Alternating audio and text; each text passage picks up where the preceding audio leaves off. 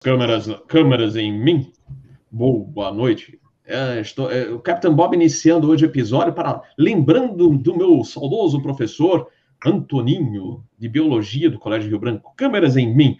Boa noite, pessoal. Bem-vindos a bordo de mais um episódio do canal Asa. Aliás, alguém falou assim no Instagram, que eu postei foto que eu estava lá em Brasília, depois na João Pessoa, falou: Capitão Bob, vai lá correndo, tem Asa News. E é, já cheguei, pousamos uh, às quatro e olha, já quatro e meia por aí, quatro quatro quarenta. Agora lembrei, pista 27 da esquerda, já fazendo uh, operações na TMA São Paulo, NEL. Ainda está meio confuso, assim, não a carta aérea. A carta aérea está lá no banco de dados do, da aeronave. Eu conversei ontem com o Major é, Maleca, que é um dos responsáveis, ele até me pediu um feedback. Tem muita gente reclamando, tem. Eu, eu, eu gostaria de falar o seguinte: estamos na, em fase de adaptação, né? E ah, mas tá gastando mais? Tá? Eu falei assim: isso aí depois as companhias aéreas vão ver, porque, né? Porque é, o combustível, né? Para uma saída ou para uma chegada vai variar bastante. Né? E tem o seguinte, né? Aquela star grandona que faz o arco, nem sempre a gente faz completa. Ontem eu não fiz e hoje também não. Mas lá em Brasília, o que, que eu ia falar? Brasília estão segurando todo mundo. Ah, sequenciamento, curva direita, para entregar todo mundo bonitinho para entrar na TMA, na terminal de São Paulo. Ontem foi a mesma coisa, aliás, né? A gente chegou e não conseguia descer, porque ontem choveu pacas, né? Entre é, o oeste do Paraná, veio aquela frente se movimentando e a chuva chegando já por Sorocaba em São Paulo e fazendo desvios meteorológicos grandes, né? E a gente não conseguiu, logicamente, cumprir a STAR, né? Que para quem não é da aviação, STAR é a carta aérea que te orienta é, do, da entrada praticamente da terminal, né? Da terminal São Paulo até você entrar no, no, no, no caso, por exemplo, Merge Point e seguir para um fixo que você vai é, justamente. Eu estou escutando o meu retorno. Será que é aqui? Acho que não. Né? Só cortando eu, o som. Eu aqui estou tudo Opa. diminuído. Pronto, agora ficou bom. Mas, então, aí daquele merge point, né, que é Sampa, aí você vai é, é, orientado lá para. Já tem os fixos que vão te levar à carta de aproximação por ILS é, ou RNAV lá em Guarulhos. Então, a gente veio desviando e não conseguiu, logicamente, fazer a entrada do jeito que a gente queria fazer lá do, do início. E aí, e aí o Centro Curitiba ficou naquela dúvida: autoriza descer ou não autoriza descer? Autoriza a proa do fixo que ele quer ou não? Né? Porque ainda eles estão se ajustando. E aí, no fim, a gente não conseguiu descer até chamar o controle de São Paulo. Né? Então, mas é, é questão de ajuste, pessoal. Aí, do mesmo modo, lá no passado, quando é, começaram as novas cartas de chegada, é, houve também, um, né, o pessoal estranhou, ah, deixa muito alto, deixa muito baixo. Então, eu acho que todos estão é, se acostumando, inclusive os controladores de voo estão se adaptando, apesar de terem feito treinamento e tal. Esse é o real, não é o simulador. É igual acontece para a gente, né? Quando a gente treina no simulador, né? Chega no real, pode ser um pouco diferente. É, é, o importante é você fazer o que você aprendeu, treinou. Então é isso. Pessoal, boa noite. Eu já estou até recebendo cafezinho aqui. Obrigado, ó, botando lá na tela. Muito obrigado pelo cafezinho do Capitão Bob. E vamos dar as boas-vindas não só aos queridos inscritos do canal, que já estão online, mas também aos nossos convidados, né? Então, vamos falar a hora certa com nosso amigo Peter Beyond, que está em Atlanta, Georgia. Ele que é jornalista, analista, consultor em Aviation Airport Management e também, e também especializado em segurança de voo. Por favor, Peter Biondi, qual a hora certa, hein? Cuidado, hein? Hoje, horário diferente, horário nobre. Em Brasília, 20 horas e 5 minutos. Esta é a voz da aviação, uma produção do canal Asa para os amantes de aviação do Brasil e do mundo. Muito obrigado, Peter. Muito obrigado pelas boas Cada dia melhor, hein, Peter? Cada dia melhor, hein? Cada dia melhor. E, Peter, boa noite, bem-vindo já vou começar por você, dando as boas-vindas. É um prazer estar aqui, Robert. Mais uma vez gostoso aqui estudar aviação aqui, ver os amigos aqui, né? E o pessoal do chat também, né? Eu já falei, a gente adotou todo mundo aqui de amigo aqui, né? Vocês querem ou não queiram, já é tudo amigo aqui. Prazer estar aqui, Pamplona, Dani, e vai ser um dia gostoso aqui, muita coisa gostosa aqui para conversar. Obrigado aí pelo convite mais uma vez, Robert. Nós que agradecemos. E vamos também, Fernando Pamplona, ele que eu conheci na época da Rio Sul, comandante de 737, passou pela Gol, e agora está, no momento, está em stand-by, o Pamplona? Isso, um período sabático. Bem-vindo a bordo, meu querido amigo. É um prazer, é um prazer estar aqui com os nossos amigos do chat e, e sempre com você, agradecendo o seu convite, tá, compartilhar da, da companhia do Peter e do Dani sempre é um privilégio. E esse é um fim de semana especial. Eu tive um sábado realmente, pessoal que me segue lá no Twitter, que me acompanha no Twitter, muito, muito feliz. Ontem de manhã nós conseguimos batizar minha netinha, porque com essa coisa de pandemia estávamos agoniados para fazer o batismo dela. E independente de qualquer coisa de religião, a gente fez o batismo, a gente crê, a gente acredita que era importante. Conseguimos fazer o batismo. À tarde eu consegui tomar a vacina, a primeira dose. E à noite eu fui tricampeão, né? O então parabéns, foi um sábado, foi um sábado coroado de alegria. E agora hoje esse prazer, esse privilégio de estar aqui conversando sobre o que, o que nos une. Muito legal. E saudações tricolores, meu amigo de hoje, não só aos São Paulinos, aos gremistas também. Mas vamos que vamos. Vamos dar as boas-vindas também ao nosso querido amigo, meu amigo de infância, Dani Glickmanas, que é diretor do shop, de Shopping Center em São Paulo e membro do Comitê Alumni de Empreendedorismo do Instituto de Ensino e Pesquisa INSPER. Bem-vindo, meu querido amigo Dani Glickmanas. Fala, Beto. Capitão Bob, boa noite. Pamplona, Peter, todos os nossos amigos aí do chat. É um prazer mais uma vez estar aqui. E aí, Robert, você já estava falando das novas stars, das novas apresentações. Eu não vou, não sou piloto, mas você sabe que eu acompanho VHF, HF, satélite, é, ADS e tal.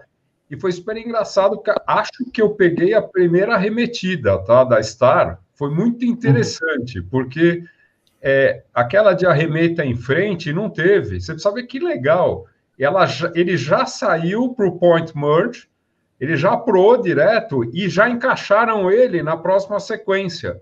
Então, na verdade, quando você fala, pô, se está gastando mais, não está gastando mais, é ajuste, bom, na arremetida eu já vi o cara virar ali à esquerda, já estabilizado, ele estava muito próximo do da frente, ele já saiu à esquerda para o ponto merge, já bateu lá para já bateu e já entrou. Você precisa ver que barato, eles encaixando tudo. Então a gente, a gente fica meio assim, travado no ILS, travado na STAR, o procedimento, mas agora já na remetida já teve um ganho. Porque se, antes, como é que seria? Ele ia em frente, fazer tudo aquilo de novo, né? Aquilo que vocês conhecem, né?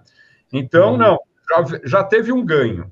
Tá? Acho que os controladores também estão se adaptando e a gente agora que tem essas câmeras que colocaram no aeroporto, é muito interessante, né? Porque tá, a coisa ficou quente, hein? Porque você vê um tocando, ele sai, o outro já está tocando. Eu não sei como vocês, no dia a dia, se vocês perceberam isso, mas parece que está mais próximo todo mundo. Eu não sei se estão testando.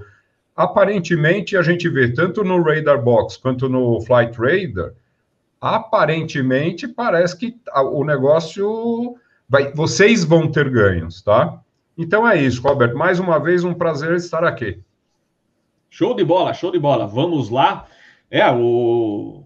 Agora, é, tem gente falando, ah, porque tá, a história é longa, depois tem vetoração, mas é aquilo. É o momento de adaptação. Eles estão vendo como é que está se processando, velocidade da aeronave, existem restrições. Uh, a gente, a única coisa que percebe é algumas restrições eles não conseguiram tirar, porque até porque a TMA São Paulo, a terminal, onde estão os principais aeroportos do país, né, aquele movimento Congonhas, Campinas, Guarulhos, né, é uma terminal complicada. A gente tem que lembrar também tem o Campo de Marte, tem Jundiaí, tem Bragança, São, é, é, São José. Então é um fluxo muito grande e de aeronaves. Oh, não esquece do Catarina. Catarina. O Catarina, o Catarina. É, não, Daqui a pouco é. vai estar tá já bombando aí, já está começando a aumentar o, o, fluxo lá. Então, é, é complicado. A terminal é, é para os controladores e próprio o DCE, que, tem, que, que é o responsável pela construção das cartas, todas as rotas, é complicado porque você, o tráfego de Congonhas interfere com de Guarulhos, de Guarulhos interfere com de Congonhas, tem o Campo de Marte interferindo, Campinas também, que acaba passando por, pela, pela área de São Paulo. Então é um quebra-cabeças, é muito complicado. Mas, por exemplo, nós tínhamos, a gente foi para Maringá, é, foi anteontem, foi no dia, foi dia 21, é isso aí. E aí, o é, que, que aconteceu? A gente tem aquela restrição, lembra? Tinha aquela saída pela 09 esquerda, uma restrição do, do nível 90. Ainda tem, né? Só que ela é mais próxima do, do aeroporto. E aí o que, que acontece? Com o avião mais pesado, você não vai passar no. vai chegar no nível 90. Então você acaba passando ainda abaixo. Então não tem. Ela se torna inócua, né? Ela não. não, não é, realmente ela não. Ela já acaba. E aí você vai para a próxima, 160. Aí essa do 160, por que, que ela tem? Porque tem gente chegando pela área de Sorocaba. Então, eles não conseguiram tirar essa restrição. Mas o controlador de São Paulo, ele já está orientado. Ele aconteceu com a gente. Falou, ó, não tem ninguém chegando, já está liberado subir direto para o nível de cruzeiro. Então, Agora, é isso Robert, que está... Oi. Agora, Robert, tá uma coisa assim, para quem gosta de ficar olhando para o céu, tá um espetáculo, meu. Porque o cara que decola de Campinas, ele vem quase até Congonhas, bloqueio. Outro dia tinha um 47400 da Pola passando aqui em cima. Eu falei, meu, o que, que é isso? Então, assim, aí eu comecei a acompanhar, uma loucura o que está dando para ver de coisa, né? Então, tem, esse, tem isso, né? E como eles estão, como isso é o perfil, não é, não é proa direta, é o perfil mesmo. Meu, uhum. se você vê as saídas de Campinas, e Campinas tem muitos tráfegos legais, né? Para quem gosta de ficar assistindo, né? Muito, vai ser, vai ser bem interessante. É que estava chovendo esses dias, não estava tão legal, mas o dia que estava aberto foi uma festa. E era o Giant ou era o, era o Atlas? É o, é, o, é, é o Polar, né? É, é, aquele que tem lá. O, Globo aquela... é o Giant, é o Giant. É o Giant, é o, é Giant. É o, Giant, é o Atlas. Nossa, maravilhoso ali em cima. Aliás, hoje ele estava. Aliás, ele estava em Guarulhos hoje, pousado. Maravilhoso, como sempre. Aquele Atlas é, é muito bonito o avião. Bom, é, vamos aproveitar e dar a, o início, né? A gente já, na realidade, já falou uma notícia que começou essa semana, TMA São Paulo Nel. Então, a gente já comentou um pouquinho do que está acontecendo, a gente que está passando, né, para essa transição. Então, a gente já, já pôde trazer um pouquinho para vocês do que é, do, desse início de operação, que está acontecendo na TMA, na, na chegada e na saída. Vamos lá, eu vou passar para o Pamplona, porque o Pamplona já me mandou essa notícia, eu tinha visto, né? Mas é a primeira, viu, Pamplona? É a primeira. O, eu nem passei para o Peter, mas é o Peter e para o Dani, porque você mandou diretamente para mim. Mas a gente pode comentar, porque é um desafio, né? A gente é a primeira empresa né, que desistiu, né, fechou, desistiu de fazer um, novo avião supersônico. Não confunda com a Aeroin, hein? Que a Aeroin é o, no, o portal de notícia. Mas manda brasa, o Pamplona, você pode comentar. É, a gente a está falando da Aerion. A Aerion é uma empresa que surgiu em 2014 e ela tinha uma, uma ideia de fazer é, é, o primeiro voltar à era do super, dos aviões supersônicos, né?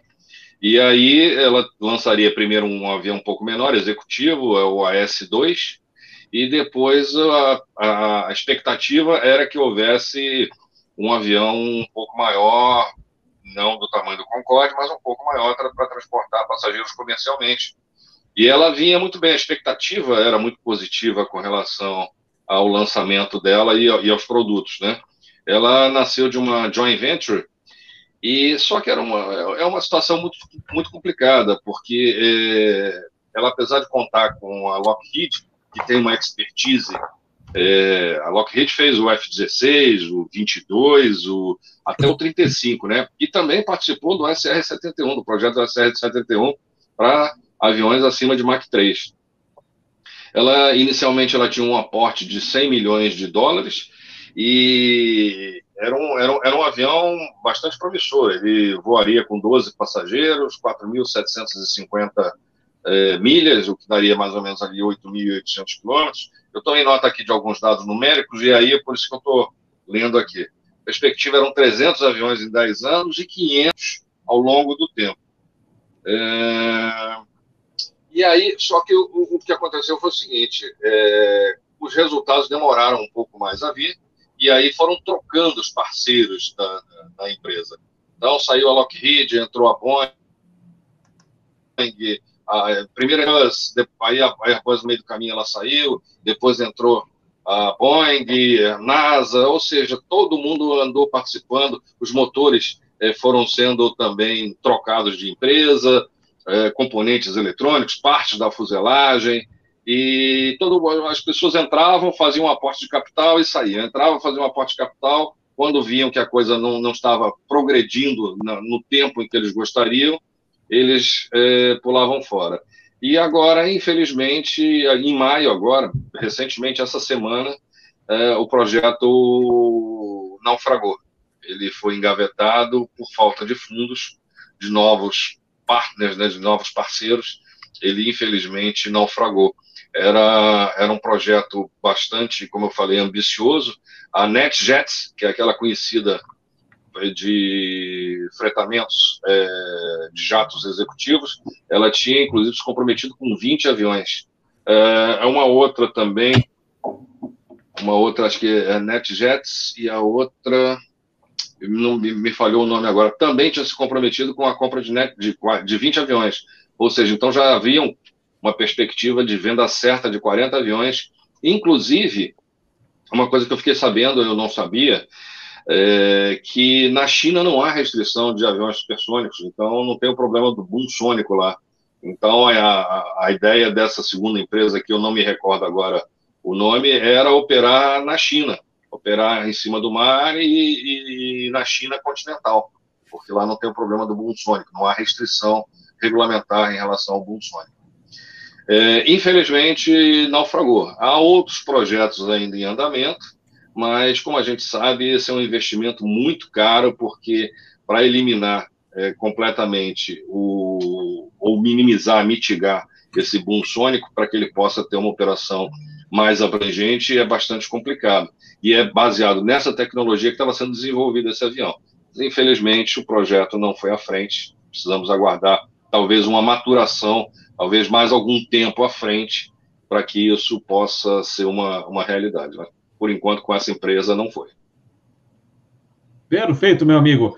Peter, gostaria de comentar alguma coisa? Olha, o, eu, é, eu vou parecer da... metido. É. Eu vou parecer é, metido se eu fizesse comentário. Ó, oh, não sou metido, hein? Viu? Vai ter uma fábrica dessas a 10 quilômetros aqui da minha casa, pessoal. A empresa Nossa. chama Hermeus. Não estou brincando, sério mesmo, ó. Chama Hermeus, acabaram de comprar uma área muito grande aqui. Essa empresa é formada por gente da SpaceX, da Blue Orange, da NASA, da GE, da Honeywell.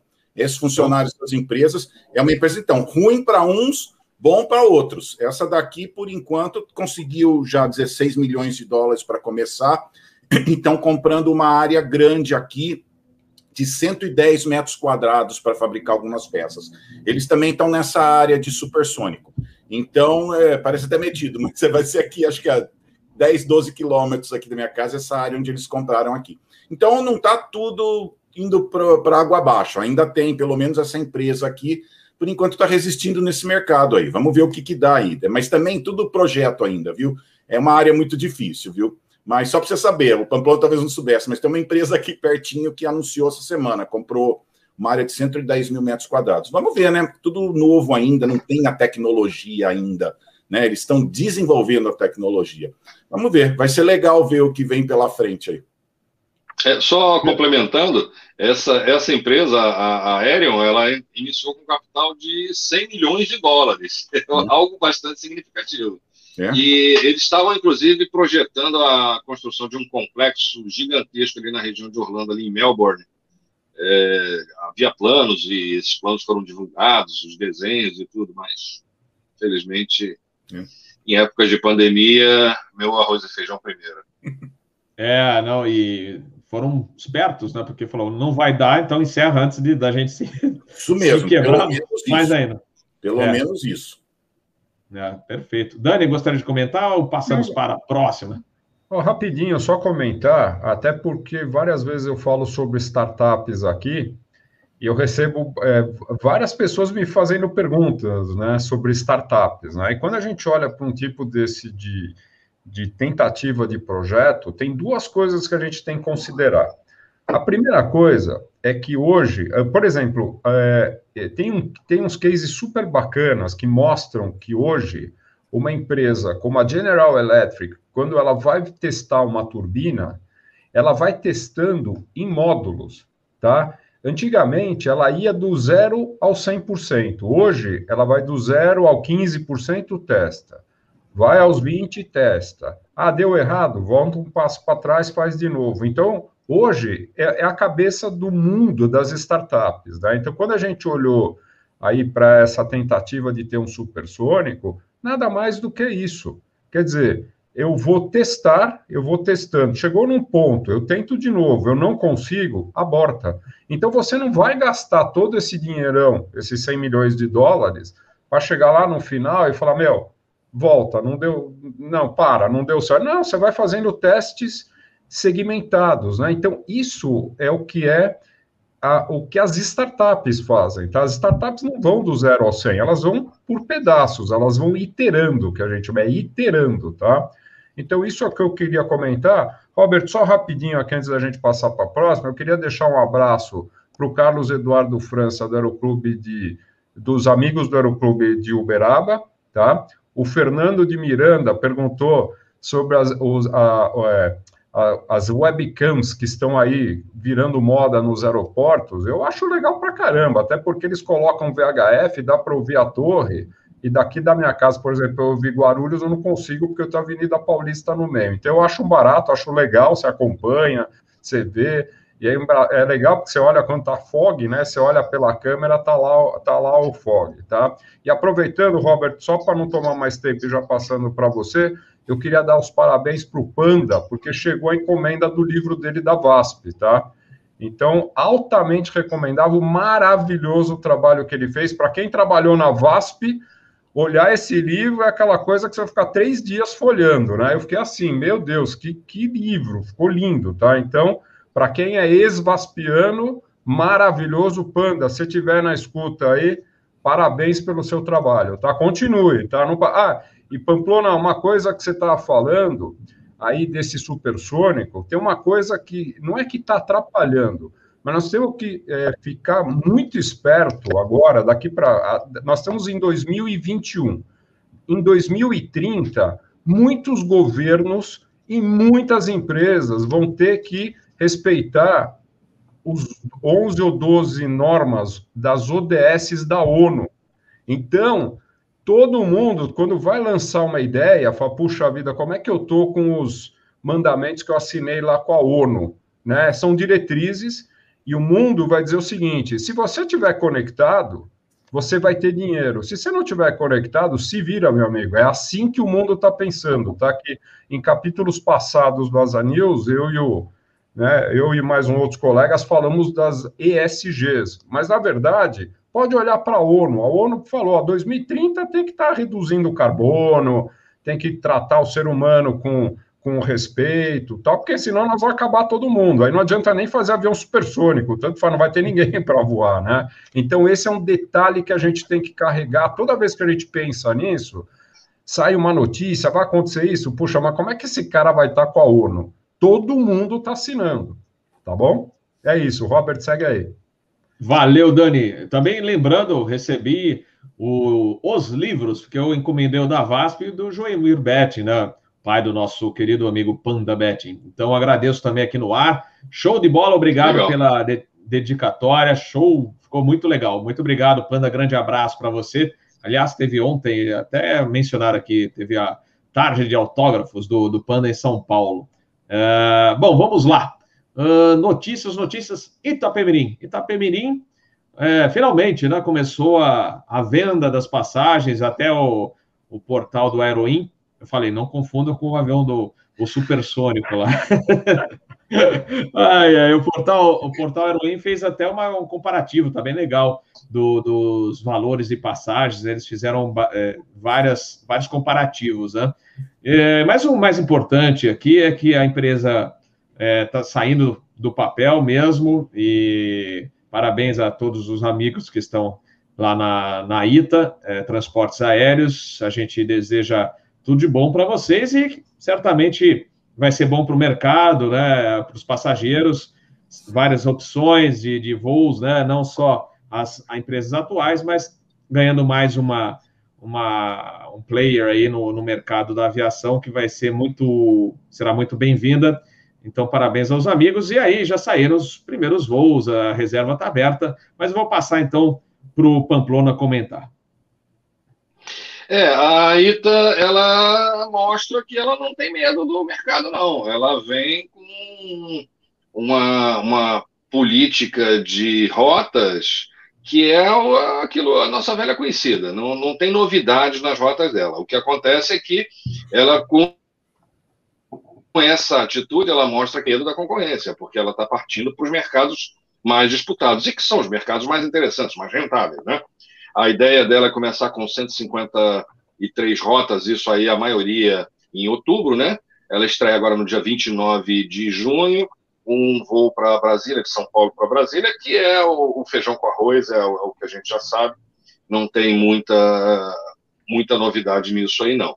Ela vai operar basicamente aquelas rotas que, eh, que todos nós sabemos que são mais rentáveis, de São Paulo para diversos lugares com diretamente, vão diretamente, Galeão, Goiânia, Brasília, Curitiba, Florianópolis, e eventualmente algumas linhas como Porto Seguro para aproveitar a retomada do turismo, o que seria natural. A gente sabe que Porto Seguro tem um potencial turístico bastante grande, uma quantidade, um parque hoteleiro bastante interessante, e eles querem se aproveitar disso e estão certíssimos em fazê-lo. Né? É, mas eu acho que o mais importante neste aspecto é que eles vão começar agora para conquistar clientes, é, vão começar com uma tarifa naturalmente mais baixa para que as pessoas experimentem voar de Itapemirim, e aí esses três primeiros meses são decisivos para que haja uma, uma nova uma mudança de, de, de, de, cabeça e as pessoas passem a encarar Itapemirim como uma empresa que veio para brigar com as outras. Então, esses três primeiros meses são críticos em termos de frequência e, e pontualidade. Se eles demonstrarem frequência e pontualidade a, que atendam aos, aos clientes, ele, o serviço deles não vai poder ser mostrado nesse primeiro momento, haja vista que há restrição, restrições sanitárias ainda vigentes. Então, esse, esse aspecto não vai, não vai poder ser mostrado. Então, eles vão ter que competir nesse primeiro momento em preço, e mostrar que tem pontualidade e frequência é, para atender a, aos anseios e, a, e ao, ao, que esperar, ao que o mercado espera que eles façam. E aí eles vão, nesses três primeiros meses, se consolidar. E eu tenho certeza que a partir de outubro, aí, vai, aí já começa realmente uma operação é, como a gente já conhece em termos de, de dia a dia. Né? Com a chegada dos novos aviões, eles vão poder expandir a malha e se tiverem feito um bom serviço nesses três primeiros meses, certamente o caminho vai ser bem mais fácil de ser percorrido mais para frente. Perfeito, perfeito. Uh, antes de eu passar para o Peter, agradecendo ao Silvio Igor pelo cafezinho do Captain Bob. Mas vamos lá, Peter Beyond, seu comentário. É exatamente o que o Pamplona falou, eles vão entrar de frente aí aonde a briga é feia. Eles vieram com força mesmo. São as rotas disputadas, né? São as rotas do que a gente chama de high yield, né? O passageiro que paga uma tarifa maior. Eu fui lá no website, está muito organizadinho, tentei comprar uma passagem lá, olhei, achei um preço bom aí, não, não comprei no final. Achei um Gru Gig por 186, uh, ah, tinha um Gru Curitiba 320 reais ida e volta uh, para dia 23 de julho. Então, o segredo é você fazer reserva com antecedência, pessoal. Cuidado com esse negócio de passagem mais barata e você compra em cima da hora. Não tem passagem mais barata em cima da hora em quase nenhum lugar. As passagens em cima da hora sempre vão custar mais. Então, sempre a mais barata compra-se com antecedência. Regra de vários anos na aviação, tá? Fui lá, olhei, a malha bem apertada para quem está só com dois aviões. Vai ser uma coisa muito puxada aí. Se dá um atraso, gera aquele efeito cascata. Daí acontecia muito isso com a Spirit. O voo das 8 da noite estava três horas atrasado. Daí você ia ver, é porque atrasou 20 minutos no voo das 8, atrasou 30 minutos no voo do meio-dia. Daí o da noite estava sempre 3, 4 horas atrasado. Então tem que tomar cuidado que eles estão com dois aviões, montando esse tipo de malha, é fácil de, de gerar esse efeito cascata aí. Daí quem vai pegar o voo das oito da noite e e voa, tá atrasado, tantas horas. Isso cai na mídia, pega mal. Então vamos ter que administrar bem esse negócio para não criar esse efeito cascata de um monte de atrasinho durante o dia e reflete lá no final do dia esses voos com atraso grande. Aconteceu com a Spirit, então só um alerta para eles aí. Então, muito interessante, gostei, vi os preços, vamos ver até quanto, quando eles. Uh, eles têm esses preços. Mas tem uma coisa que o Robert falou, né? Que a Heroin fez um trabalho muito bom de, de, comparação de preços, mas acabou gerando um efeito colateral aquela análise, e que mostrou que a azul era sempre a mais cara. Não foi essa a intenção da reportagem, mas não sei se vocês viram, né, Heroin? Mostrava sempre a azul como sendo a mais cara. Em nenhum lugar a azul tinha um preço mais barato, né? Eles fizeram para mostrar o da Ita, mas acabou tendo um efeito colateral, né? Então, é, só para uma coisa interessante. E só uma coisa de uma outra ITA, rapidinho, que, está meio fora aí, o pessoal do Brasil não comentou. A Itália fez uma trambicagem aí para montar uma nova companhia, sabe? Cria uma outra sem a dívida e vai chamar ITA, né? Que é, é serviço, não, Itália, alguma coisa assim. Mas ela ia começar agora em abril ela só vai começar agora em setembro, tá? Então vai saber, a Itália vai vir com uma companhia Italian Transporto, não sei o que lá, e chama ITA também. Espero que no futuro. Aliás, pelo que, pelo que a gente andou lendo, já está tudo já tem problemas e problemas é, né, no meio disso. Aquelas trambicagens que só acontece lá, né? Não acontece em outros países, né? Você criar uma nova empresa sem a dívida, que engraçado, né? Então, mas só para saber, ela ia começar em abril essa segunda ITA, a italiana, e só vai começar em setembro por enquanto, por causa de vários problemas. Então, só esse comentário. Deixa eu só, me permite. É. Só, só complementar uma, uma, coisa que eu ia falar e, e acabou passando batido é que a ITA ela promete uma integração com o transporte rodoviário. Exato. Então, isso não está muito bem esclarecido ainda, ainda não está é, desenhado da maneira que todos compreendam. É uma intenção por enquanto, e mas vamos ver se isso funciona. A Azul tem alguma coisa parecida com isso, mas aqui só no interior de São Paulo, só aqui em Campinas. Então, tem transporte de São Paulo para Campinas e de Campinas para São Paulo e de Campinas para algumas cidades aqui do interior. Mas não é uma coisa generalizada, como parece que a ITA quis passar a ideia de que em, todos os lugares haveria, ou pelo menos no, no, nos principais centros, haveria uma integração com o transporte rodoviário para levá-los a outros lugares. Isso ainda não está muito claro de como é que vai funcionar. Se for, é, uma, é, uma, é, um, é um grande agregado ao produto que eles têm.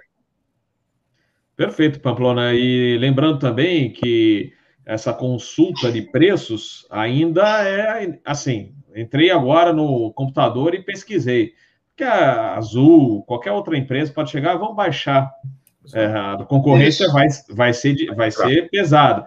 Fala assim, não, baixa. É, tem, a gente lembra do yield, né? Que as empresas trabalham muito com isso.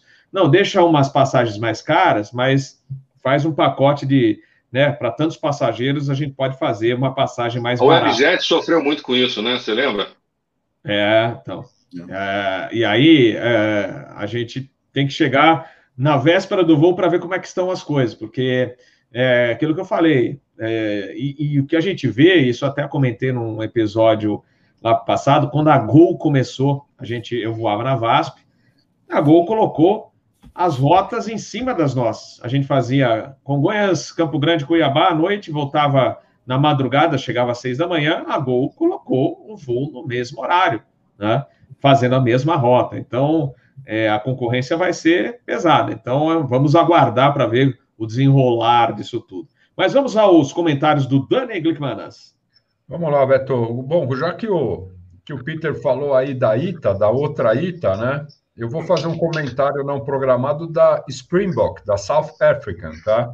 Saiu aí que ela deve retornar agora no final de. No finalzinho de julho, começo de agosto, com 3 a 319, né? A gente que viu ela cruzando a África, sentido Europa, cruzando para cá, fazendo voo até direto para os Estados Unidos, vai voltar com 3 a 319, é o que tem para hoje, né? E ela está tentando vender 3 a 340 e 4, é, o 340 300, imagina vender isso hoje, né? Quanto deve valer? Não deve valer muita coisa. E 4 a 340, 600. Esse mais ainda, né? Quer dizer, como é que você faz para vender isso? Ela precisa vender, né? Que ela, ela, ela precisa ressobreviver, tá bom? E é, também eles já reduziram, em acordo com o sindicato, do sindicato de 4 mil para mil funcionários. Né? Que pena, né? Uma empresa que a gente cansou de ver aí em Guarulhos, né? Ela fez um, ela desenvolveu um mercado muito importante, né? Entre São Paulo e Johannesburg, tá? Bom, falando da Itapemirim, né? Então Pamplona comentou a data, né? Então logo cedo vai decolar o Itapemirim 001 para Brasília, de Guarulhos, né? E ele volta como 002. Todos os voos nesse dia, no primeiro dia, vão começar com o numeral 9, né? 9 alguma coisa, lá para os outros destinos que elas vão fazer. E no dia seguinte ela assume os voos com início 5. Né? Então, a gente, cada empresa tem um, um número com maior frequência, então a gente já sabe, a partir de agora, a ITA é o número 5. Tá? Acho que vai ser uma, é, uma empresa que vai ficar muito esperta com o, o em, agora não entregar um serviço diferente, tá? Mas ao longo do tempo ela vai fazer isso. Vocês estavam falando sobre o, o yield management, né? O management. Quer dizer, a gestão da rentabilidade de um determinado assento. O Peter sabe muito bem isso. Só que o que lá atrás, eu, a primeira vez que eu ouvi falar de yield management foi na VASP, né? A VASP ainda é, estatal, antes do Canhando, tá? E a primeira vez que eu vi isso, eu não entendi nada. Eu falei, poxa, mas um, você vai vender lá um, um assento, todos são no mesmo preço. Eu achava naquela época que todo mundo pagava a mesma coisa. Agora imagina a complexidade hoje, onde tudo é feito por robô, né? Então são robôs inteligentes, estão falando de algoritmos e inteligência artificial que ficam é, monitorando todas as uh, concorrentes. Então, os robôs ficam entrando no concorrente e fazendo simulações para descobrir quanto está a tarifa naquele trecho. Começou a ficar muito fora da curva, eles acertam, com certeza. Então, falar, é, é, eu falo o seguinte: é muito complicado alguém falar de tarifa, porque você não pode contar a fotografia, você tem que contar o filme. Quer dizer, como que aquele voo é vendido? Se você fizer um corte num determinado momento, ele pode estar muito caro. Você vai falar, nossa, essa empresa é ladra, ela rouba, ela cobra o dobro, ela, não quero voar mais ela. Não, mas não é isso. Começa muito baixo, como o Peter falou. Você quer voar barato? Se programa. Quem for organizado, eu duvido que alguém que é organizado paga tarifa alta. Não, vou viajar daqui a 90 dias, eu compro hoje. É o que você falou, né, Peter? Você não vai esperar chegar lá uma semana antes e. Não, mas eu vi o preço, como é que pode ter subido? Aquele preço que você viu antes não vale mais nada. É yield uhum. management na era exponencial, com robôs, com algoritmo que ficam lá medindo e fazendo transação. Ok? Vamos lá, Roberto. Valeu, Dani. Aliás, é, você falou de yield na VASP, meu irmão que era responsável pelo yield junto com o Biratã, é o chefe dele.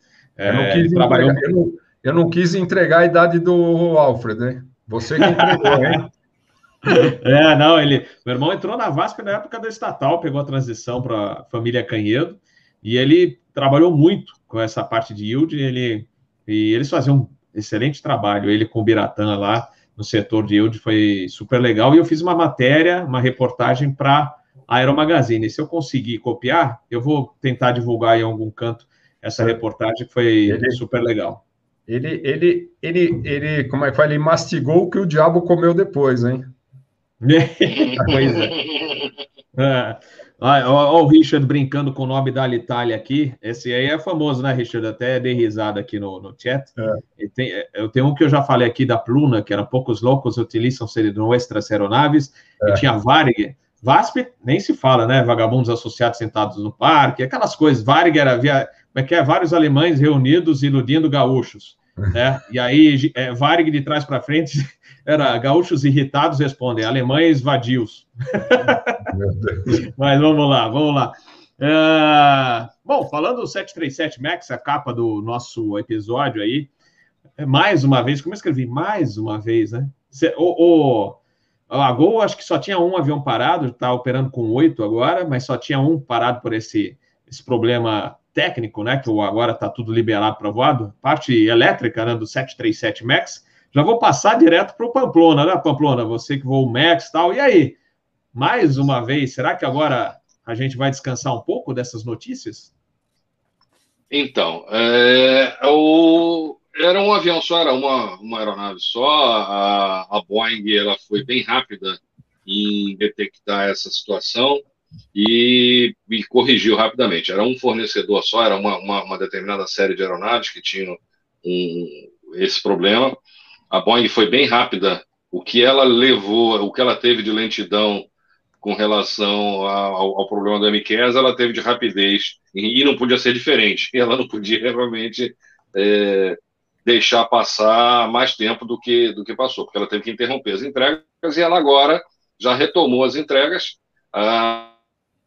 Está ah, previsto que a Gol receba um número expressivo de aviões ainda esse ano e eles já estão entregando para todo mundo esses aviões já com esse serviço feito. Os que já estavam fora da fábrica eh, não era um serviço muito complexo, era alguma coisa de aterramento de equipamentos, então um aterramento foi mal feito e, e, e, isso geraria alguns tipos de problemas. E foi resolvido a contento. Então, acredito que a história do avião deva ser outra a partir de agora, é, e a reconstrução do nome do, do 737 MAX deva ser sem muitos percalços futuros. Né? Assim esperamos e a Boeing também. É, aliás, a Boeing falou que o ano que vem vai aumentar o ritmo de produção do MAX, né? A gente espera que realmente não encontrem mais algum problema que o avião fique parado de novo. Nossa, que novela, hein, Pamplona? Vai longe isso aí. Pois ah, é. Luz, é, vamos agradecendo a Luciene, né, pelo cafezinho, mas fazendo uma observação para o Dani com respeito ao preço das passagens da Azul. É, ela é cliente, mas é, tem alguns problemas aí é, com relação à política de preços. Mas vamos lá, vamos passar ao Peter. Ah, antes de tudo, só um, um oi para o meu, meu vizinho John aqui, que está assistindo aqui, ele me passou uma mensagem aqui. A Alexandra em Campinas, passei o link para ela assim, então só um oi para ela assim. Então, o problema elétrico já está resolvido. Tem, tem duas maneiras de falar desse problema. O engenheiro fala, oh, estamos com um problema elétrico, faz isso. A imprensa fala, ah, um problema elétrico, né? Então é muito engraçado como você pode dar uma dimensão para algo, né? Mais simples, já saiu a diretriz, eu já li, leva acho que no máximo três horas para arrumar. Eles, eles dão até o preço que é para arrumar, é coisa simples, não tem nada demais. Os aviões estão voando, e por curiosidade eu fui no Flight Radar ontem, fui no Flight Radar hoje. Uh, no de hoje eram três da tarde, tinham 71 Max 8 voando aí pelo mundo uh, dois da Gol, às três horas da tarde. Tinha 737 MAX da SCAT, da Fly Dubai, da TVI, da Turkish, da Smart, da West, da Air Canada, da American e da Aeroméxico. Então, todo mundo no ar.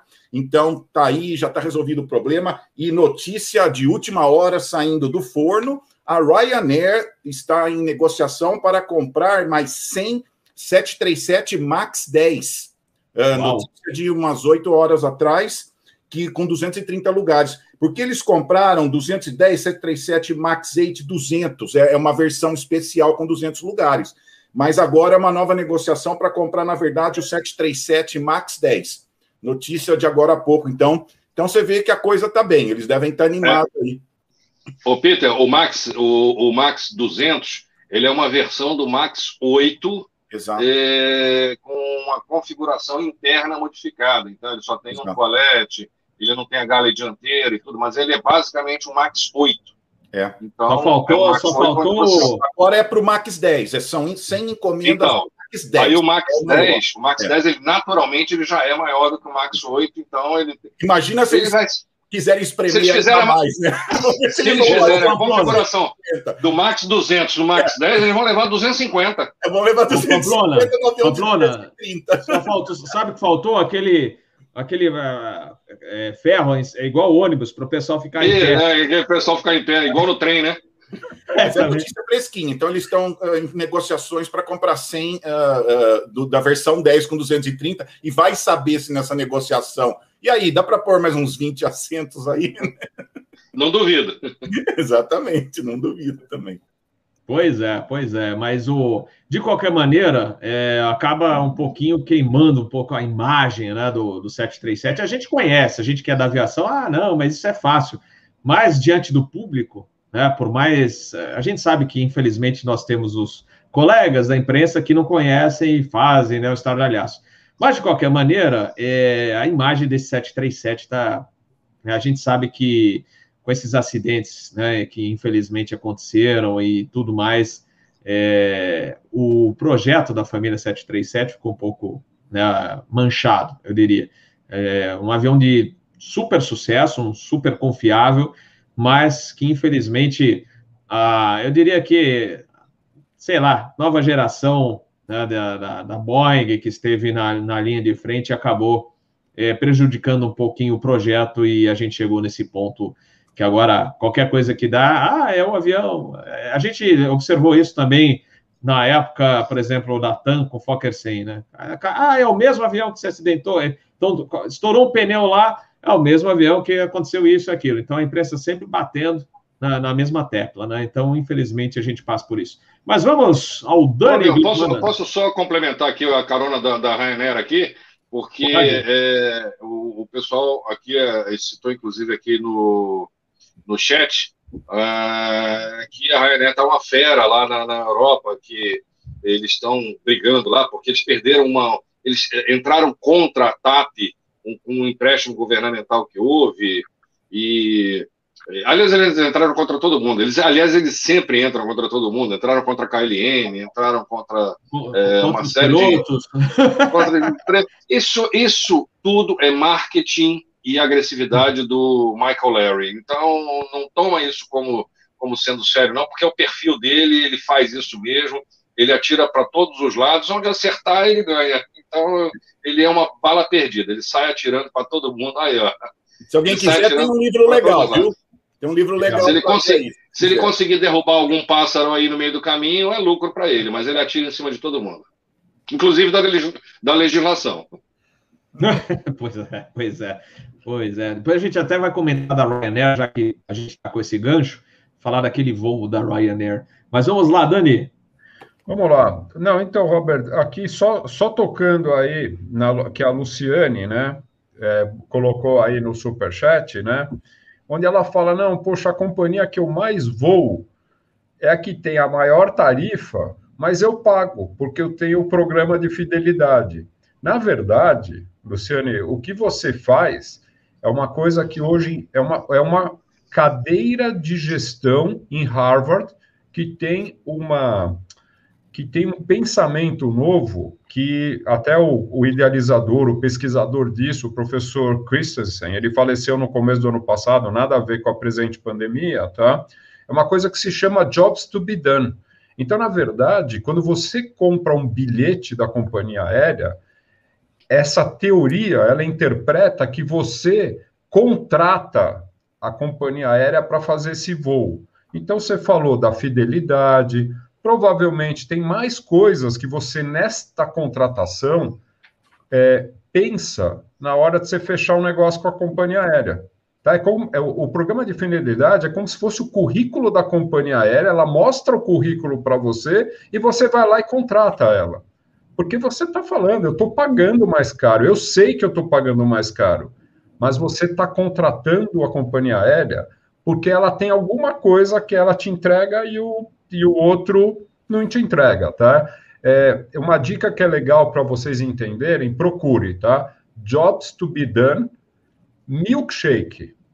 Quem, quem assistir isso vai, achar, vai ver que coisa maluca, de uma coisa muito óbvia mas que ninguém tinha parado para pensar, tá bom? Sobre o Max, é, não tem muito o que falar, Roberto, mas o que eu diria é o seguinte: eu, como passageiro, cada vez que acha um defeito nesse avião, eu tenho mais vontade de voar nele. Tá todo mundo muito esperto.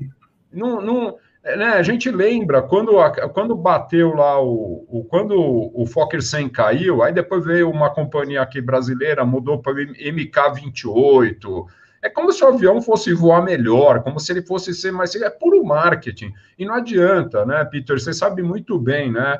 É, cada companhia no mundo tem um analista da Bloomberg que fica o dia inteiro ligado na. Um não, a gente fala um, mas são algumas dezenas de estagiários, tal, não sei o que lá. Quando emperra a porta da, da fábrica, olha, a porta da fábrica emperrou, o mundo fica sabendo, não, faz a ação cair, tem muito oportunismo, tá? Eu mesmo, vou dizer para vocês, quando eu vejo uma notícia ruim, eu corro para ver o quanto ruim ela é, porque se ela não for tão ruim, eu vou e compro ação da empresa, porque ela vai recuperar depois. Então, tem muito terrorismo de notícias. Não, gente, a gente não pode. Eu, eu desisti de, de assistir televisão, de ficar. Eu leio livro, eu leio muito livro, não dá para perder tempo, porque você não sabe, quer dizer, deu um problema, Pamplona, conta aí, quantas vezes você viu aviões terem problemas de fábrica? E você faz um recall, isso é uma coisa normal, não é um problema, é, uma, é um aperfeiçoamento. Fatalidades, caíram dois aviões que coincidentemente foram um muito próximo do outro, e foi um alerta. Eu sempre escuto todos os entendidos de aviação o seguinte: o avião caiu, vão pagar as vidas que se foram, não tem jeito, isso faz parte da regra, mas o mais importante, vamos aprender, vamos descobrir o que aconteceu. Quando, quando o gol foi acertado pelo Embraer, o que, que aconteceu? Vamos ver qual é o problema que tem lá no Civan. Tem um buraco, precisamos resolver esse buraco. A gente nunca mais escutou ah, tem um pedaço lá que não tem contato radar, não consegue falar. Não, pegou aquele erro e trabalhou em cima. Então, isso é aviação. Por isso que a aviação é muito segura. Porque você não pega. O, o, aconteceu alguma coisa? Gente, o Comet teve problema, o Electra teve problema. A gente pode falar de vários aviões que tiveram problema e de que depois viraram sucesso. O 380 teve problema, o 787 teve problema. O, o Pamplona, todo mundo, todo mundo, assim, na, eu que tenho 53 anos, quando eu comecei a ler a história do Eletra 2 para trás, eu falei, não é possível que esse avião teve acidente. O avião é muito seguro. O único problema que teve na ponte aérea foi aquele voo que o Tele estava dentro e que ele desceu de barriga no galhão, não aconteceu nada, ninguém foi, não machucou nem a. Então é assim, é, a gente tem que olhar esse tipo de notícia com muito cuidado. A Boeing, ela não é qualquer empresinha. Gente, ela é, uma, é a maior empresa que faz aviões no mundo. A Airbus vende muito? Vende, mas a, a Boeing foi muito maior. A história da Boeing é muito maior que a Airbus. E não é à toa. Gente, ela comprou a McDonnell, né? É, vamos lembrar que ela comprou a McDonnell, quer dizer, a concorrente dela ela trouxe para dentro de casa. Ela, a Lockheed, a parte de aviação acabou. Então ela comprou os concorrentes da década de 70. A Airbus, a gente sabe a história da Airbus, quanto subsídio ela teve na década. Vocês, o Peter, você e o Pamplona sabem. A década de 70 e 80, a Airbus era a fábrica de subsídios do governo, tanto inglês quanto alemão e francês. Então, se hoje ela tem um bom produto, não foi de graça isso, foi muita grana. Quando a gente olha lá, o A380 vai dar um mega prejuízo, está no preço, está no risco. Vamos em frente, vamos Vamos virar o, vamos virar o livro, tá? Então, do Nel, eu, do, do Max, quer dizer, desculpa, super tranquilo. Eu tenho certeza que nós falaremos mais 10 vezes dele, porque vão aparecer. Escuta, o, o, o DC-10, gente. Vocês lembram quando o DC-10 botaram todos os aviões no chão? Quantos meses? Tinha um problema também? no book. Você lembra? Abra, teve da, da American, né? É, o Abra fez um comentário aqui no chat, o DC-10. Nossa, vários problemas. Porta de carga que não fechava. Exatamente. É, o, o Book, inclusive, teve um Turkish que explodiu por conta do Book. É. Exatamente. A tampa do e, Book, hoje... aquele porãozinho traseiro pequeno. Se, exato. É. E se você não, the Book is on the table, é o Book lá de trás. É. Se você ficar parado, no, se você ficar parado na cabeceira de Memphis de madrugada, você vai ver um DC-10 atrás do outro da FedEx operando e tá lá o avião. É uma maravilha, né? É isso aí, Roberto. Beleza, beleza. Show de bola, Dani. Bom, vamos continuar. Notícias, notícias, notícias. Aliás, a gente falou da Ryanair, né? Que putz, acho que não convém nem esticar demais, né? Mas é coisas que acontecem pelo mundo, né? Aliás, coisas estranhas, né? Como esse desvio de rota desse Ryanair. Quem gostaria de comentar? Peter, gostaria de comentar? É, só para dar uma orientação do que está acontecendo, uma notícia aí meio séria, né?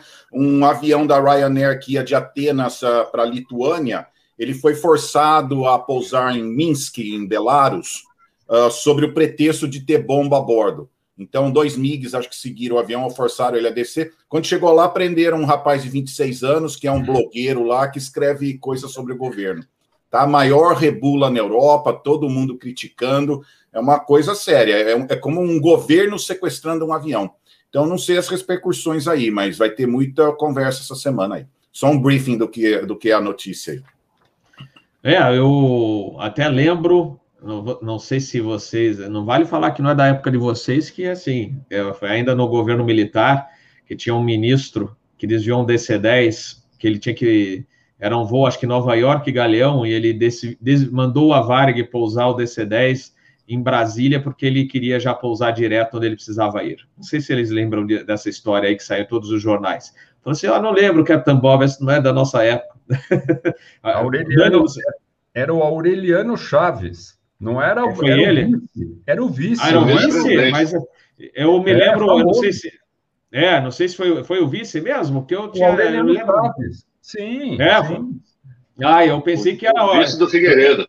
É, é não lembrar. Eu tinha outro nome na cabeça, mas não sei se foi ele. Mas eu não vou, não vou falar porque de repente é. não foi ele. É, isso mas é história, então... isso é história, mas tudo bem, faz parte. em Viracopos, um militar ligou para a torre e, e, deu ordem para segurar o avião que ele estava atrasado. Porque era um cara da aeronáutica, o pessoal da torre era da aeronáutica. Ele ligou, conseguiu, mandou segurar o avião que ele estava atrasado em Viracopos usou carteirada para segurar um avião. É, isso aí pode dar precedente aí para muita ideia errada aí para muita gente, né? É, pois é, é. Só, só, levando em consideração que a Bielorrússia, né, Belarus, né, a Bielorrússia, uhum. ela é um dos ex-integrantes da União Soviética, né? Hoje somente Rússia, né, ela ainda tem alguns satélites ali, mas ela, ela chama esses, esses satélites de Rússia, como Chechênia e alguns outros aí, como pertencentes a, a, a Rússia, né? Mas a, a Bielorrússia era uma, das ex-integrantes e que, digamos, segue mais ou menos a mesma cartilha é, que é vigente hoje na Rússia. O presidente de lá é, é, um nacionalista que segue mais ou menos esta, esta cartilha. A questão que eu vejo principal é que existem acordos internacionais de sobrevoo e você não pode simplesmente interceptar um avião civil por conta dele estar transportando uma determinada pessoa. Claro que essa desculpa de que havia uma bomba a bordo, uma denúncia de bomba a bordo, é uma denúncia que não se sustenta, é uma denúncia esfarrapada, e, na verdade, houve um descumprimento de acordos aéreos já muito antigos e que não ousaram sequer ser desrespeitados em épocas em que havia regimes, digamos assim, mais fortes em, em alguns países. E agora, simplesmente, passa-se por cima desses acordos, que são acordos de mais de 50 anos, por conta de uma vontade de um governante exercer a sua contrariedade contra alguém que está a bordo de um avião. Eu vejo isso como um precedente muito perigoso e acredito que a União Europeia deva tomar medidas bastante significativas na área de aviação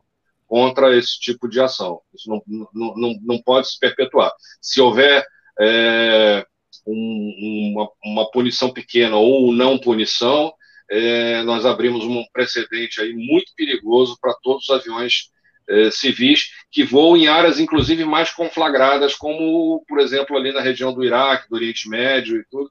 Então, eu vejo isso que há que se tomar uma medida com uma mão forte em cima do, do, do governo da Bielorrússia nessa área de aviação. Perfeito. Dani, gostaria de comentar alguma coisa mais sobre isso? Não, Pai, não, é que é, é assim, é, é, desculpa a palavra, mas é quase patético, né, Pamplona, fazer isso. Quer dizer, você tem acordo na ONU, você tem o Tribunal de Haia que controla esse tipo de coisa. Para que, que você vai arrumar confusão, né? Ainda mais se você é um Belarus da vida, você não é uma grande economia para querer forçar uma situação, né? Então, eu acho que isso é procurar, é procurar encrenca e, infelizmente, é, a gente não precisa dizer se é, são os extremos querendo aparecer. Então, é alguém querendo, é, que está com algum problema, então acha outra coisa que é para tirar o foco. Né? Não precisa, é, é, sempre isso. Quando você vai ver, aí você vai ver o que está acontecendo no país, porque a gente ouve a notícia como um genérico. Né? Aí, quando a gente vai lá olhar, putz, está acontecendo alguma coisa e o sujeito inventa uma dessa. Então, eu acho, Robert, sinceramente, acho que o mundo vai criticar e aí vai ter negociação para soltar o sujeito, tal, não sei o que lá. Deixa eu só falar uma coisa que eu esqueci de comentar, Robert, que você falou da Terminal Noel aí. É, a gente não pode deixar de registrar a brilhante reportagem que o nosso colega William Vac fez na CNN. Eu não sei se vocês tiveram a, a oportunidade de assistir, de um profissionalismo ímpar que todo mundo fizesse o que ele faz, né? Em vez de sair falando besteira, fazer uma matéria daquela impressionante a explicação milimétrica da TMA, tá? Então, só isso que eu gostaria de registrar, tá, Robert? Destacando Robert, também que ele é aviador, né? É. Tem uma coisa para adicionar de notícia que a gente falou. Comentaram da Boeing Airbus. Talvez as pessoas não estão sabendo isso aqui, só esclarecer. O Biden e o governo anterior estão resol querendo resolver de vez essa briga de, de de Boeing com Airbus, que já tem 16 anos, e julga isso, e multa isso. Então, finalmente, agora para julho, eles querem ter uma reunião. Ó, vamos parar essa briga, vamos começar do zero e parar as acusações. Então, só para. Vendo que só está desgastando. 16 anos tem essa briga aí. Então, só para é. saber, é. tem os dois governos estão querendo dar um, dar um ponto final, parar com isso. Peter, 16 anos, você já nem lembra por que, que você está brigando, viu? você sabe, você sabe ah, que eu, é. brinco, eu brinco uma vez, eu tinha dois amigos brigando e eu falei para o outro, você percebeu que eles concordam? Eu falei, é, eles continuavam brigando. Na verdade, eles concordavam, mas estavam brigando um com o outro. Não é engraçado isso? Né? É, cada uma, viu? Pessoal, uh, seguindo para as notícias, agradecendo meu amigo Mauro Lima, que mandou um cafezinho para o Capitão Bob. Falar da Latam Cargueira, né? O grupo Latam anunciou conversão de mais aeronaves 767. Lembrando, não é Latam Brasil apenas, é o grupo Latam América do Sul, né? É, convertendo mais aeronaves é, 767 de passageiros para cargueiro. Então, vai ficar com um total até 2023 de 21 Boeing 767 cargueiros. Uma frota legal, hein? Considerável. Então, eles aumentando um pouquinho mais o número de conversões, e aí o total é, de aeronaves até 2023, grupo inteiro da Latam, é, 21, 21 Boeing 767-300 de carga. Vamos lá, Pamplona? Vamos lá. A Latam já é uma, uma, uma grande usuária do mercado Boeing, dos aviões da Boeing. É, inclusive, ela fez uma opção já há algum tempo. Narrow seria o Airbus e Wide seria Boeing. Tanto que ela utiliza o 767, o 787 em todas as linhas dela internacionais. E para as linhas aqui, Sul América e Caribe, basicamente o A320. São, a, a Latam tinha confirmado, tinha informado a Boeing que iria é, fechar com quatro aviões e com mais quatro convertidos. É, isso inicialmente era uma intenção. Passou dos dois meses, eles confirmaram essa intenção dos oito aviões e ainda pediram mais dois. Então, eles operam hoje 11, sendo três aqui no, no, no Brasil, dois no Chile e seis na Colômbia, mas vão operar mais dez. O 767 é um avião que não, não, não, não deixa de surpreender é, positivamente. Ele talvez é o avião mais antigo em produção ainda. E a linha de a, Boeing já tentou fechar a linha de produção do 767 umas três ou quatro vezes. Cada vez que ela tenta fechar, o, o avião descobre um novo uso para o avião e mais gente encomenda o, o avião. Ultimamente, é, ele estava aberta a linha ainda em função somente do acordo militar lá de, dos KC é, para a Força Aérea dos Estados Unidos, que é baseado no, no, no modelo do 767 e agora, novamente, ele voltou a surpreender positivamente no mercado cargueiro. É, por enquanto, a TAM ainda, perdão, a Latam ainda não tem esses aviões, mas eles vão operar provisoriamente com três aviões é, híbridos. Híbrido é aquele modelo que não é paletizado, mas você remove as poltronas e amarra a carga no chão, e você aumenta a quantidade de cargas é, a serem a ser transportada, né? Lembrando que o 767 é o maior sucesso da Boeing, é o sucesso mais longevo da Boeing, e depois do 737. Ele é um, um avião que tem uma, uma, uma, uma, carreira brilhante, tanto em termos de serviços prestados, quanto em índice de acidentes baixíssimo, é, a grande maioria deles é, ocasionados por é, erro de operação.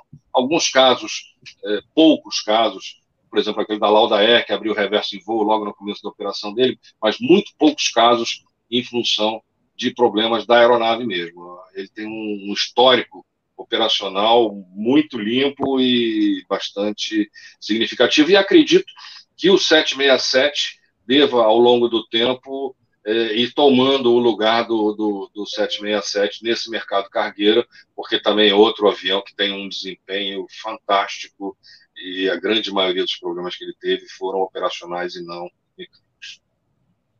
Perfeito. Olha, ainda bem que alguém tem memória boa aí. Hernani Galveias foi o ministro que desviou o DC-10 para Brasília. Obrigado aí quem postou no, no chat, valeu mesmo, que eu sabia que era um ministro, não, não, não lembrava, mas já, já postou aí para a gente, ele que desviou o voo da Varg para Brasília. Mas, uh, Dani, vamos comentar então? Olha, Robert, é, obrigado o colega aí que corrigiu, me corrigiu, tá? Que bom, né? Que bom que hoje a gente faz ao vivo, né? Essas correções, né? Mas uma coisa bacana, Pamplona, é que é, o 767 é uma super aeronave, né? Eu, colegas de vocês que sempre que voam o 767 na Latam sempre falam, né? É, é uma delícia voar esse avião, né? Então, acho que realmente vem. É, é, é, um, um, avião que todo mundo gosta de voar, parece que é um avião que é simples, que não dá muito problema e que tem essa rentabilidade maravilhosa, né? Agora, é, tem uma coisa que está acontecendo no mundo interessante, né? Quer dizer, quem tinha disponibilidade para carga se deu muito bem de, de março do ano passado para cá, né?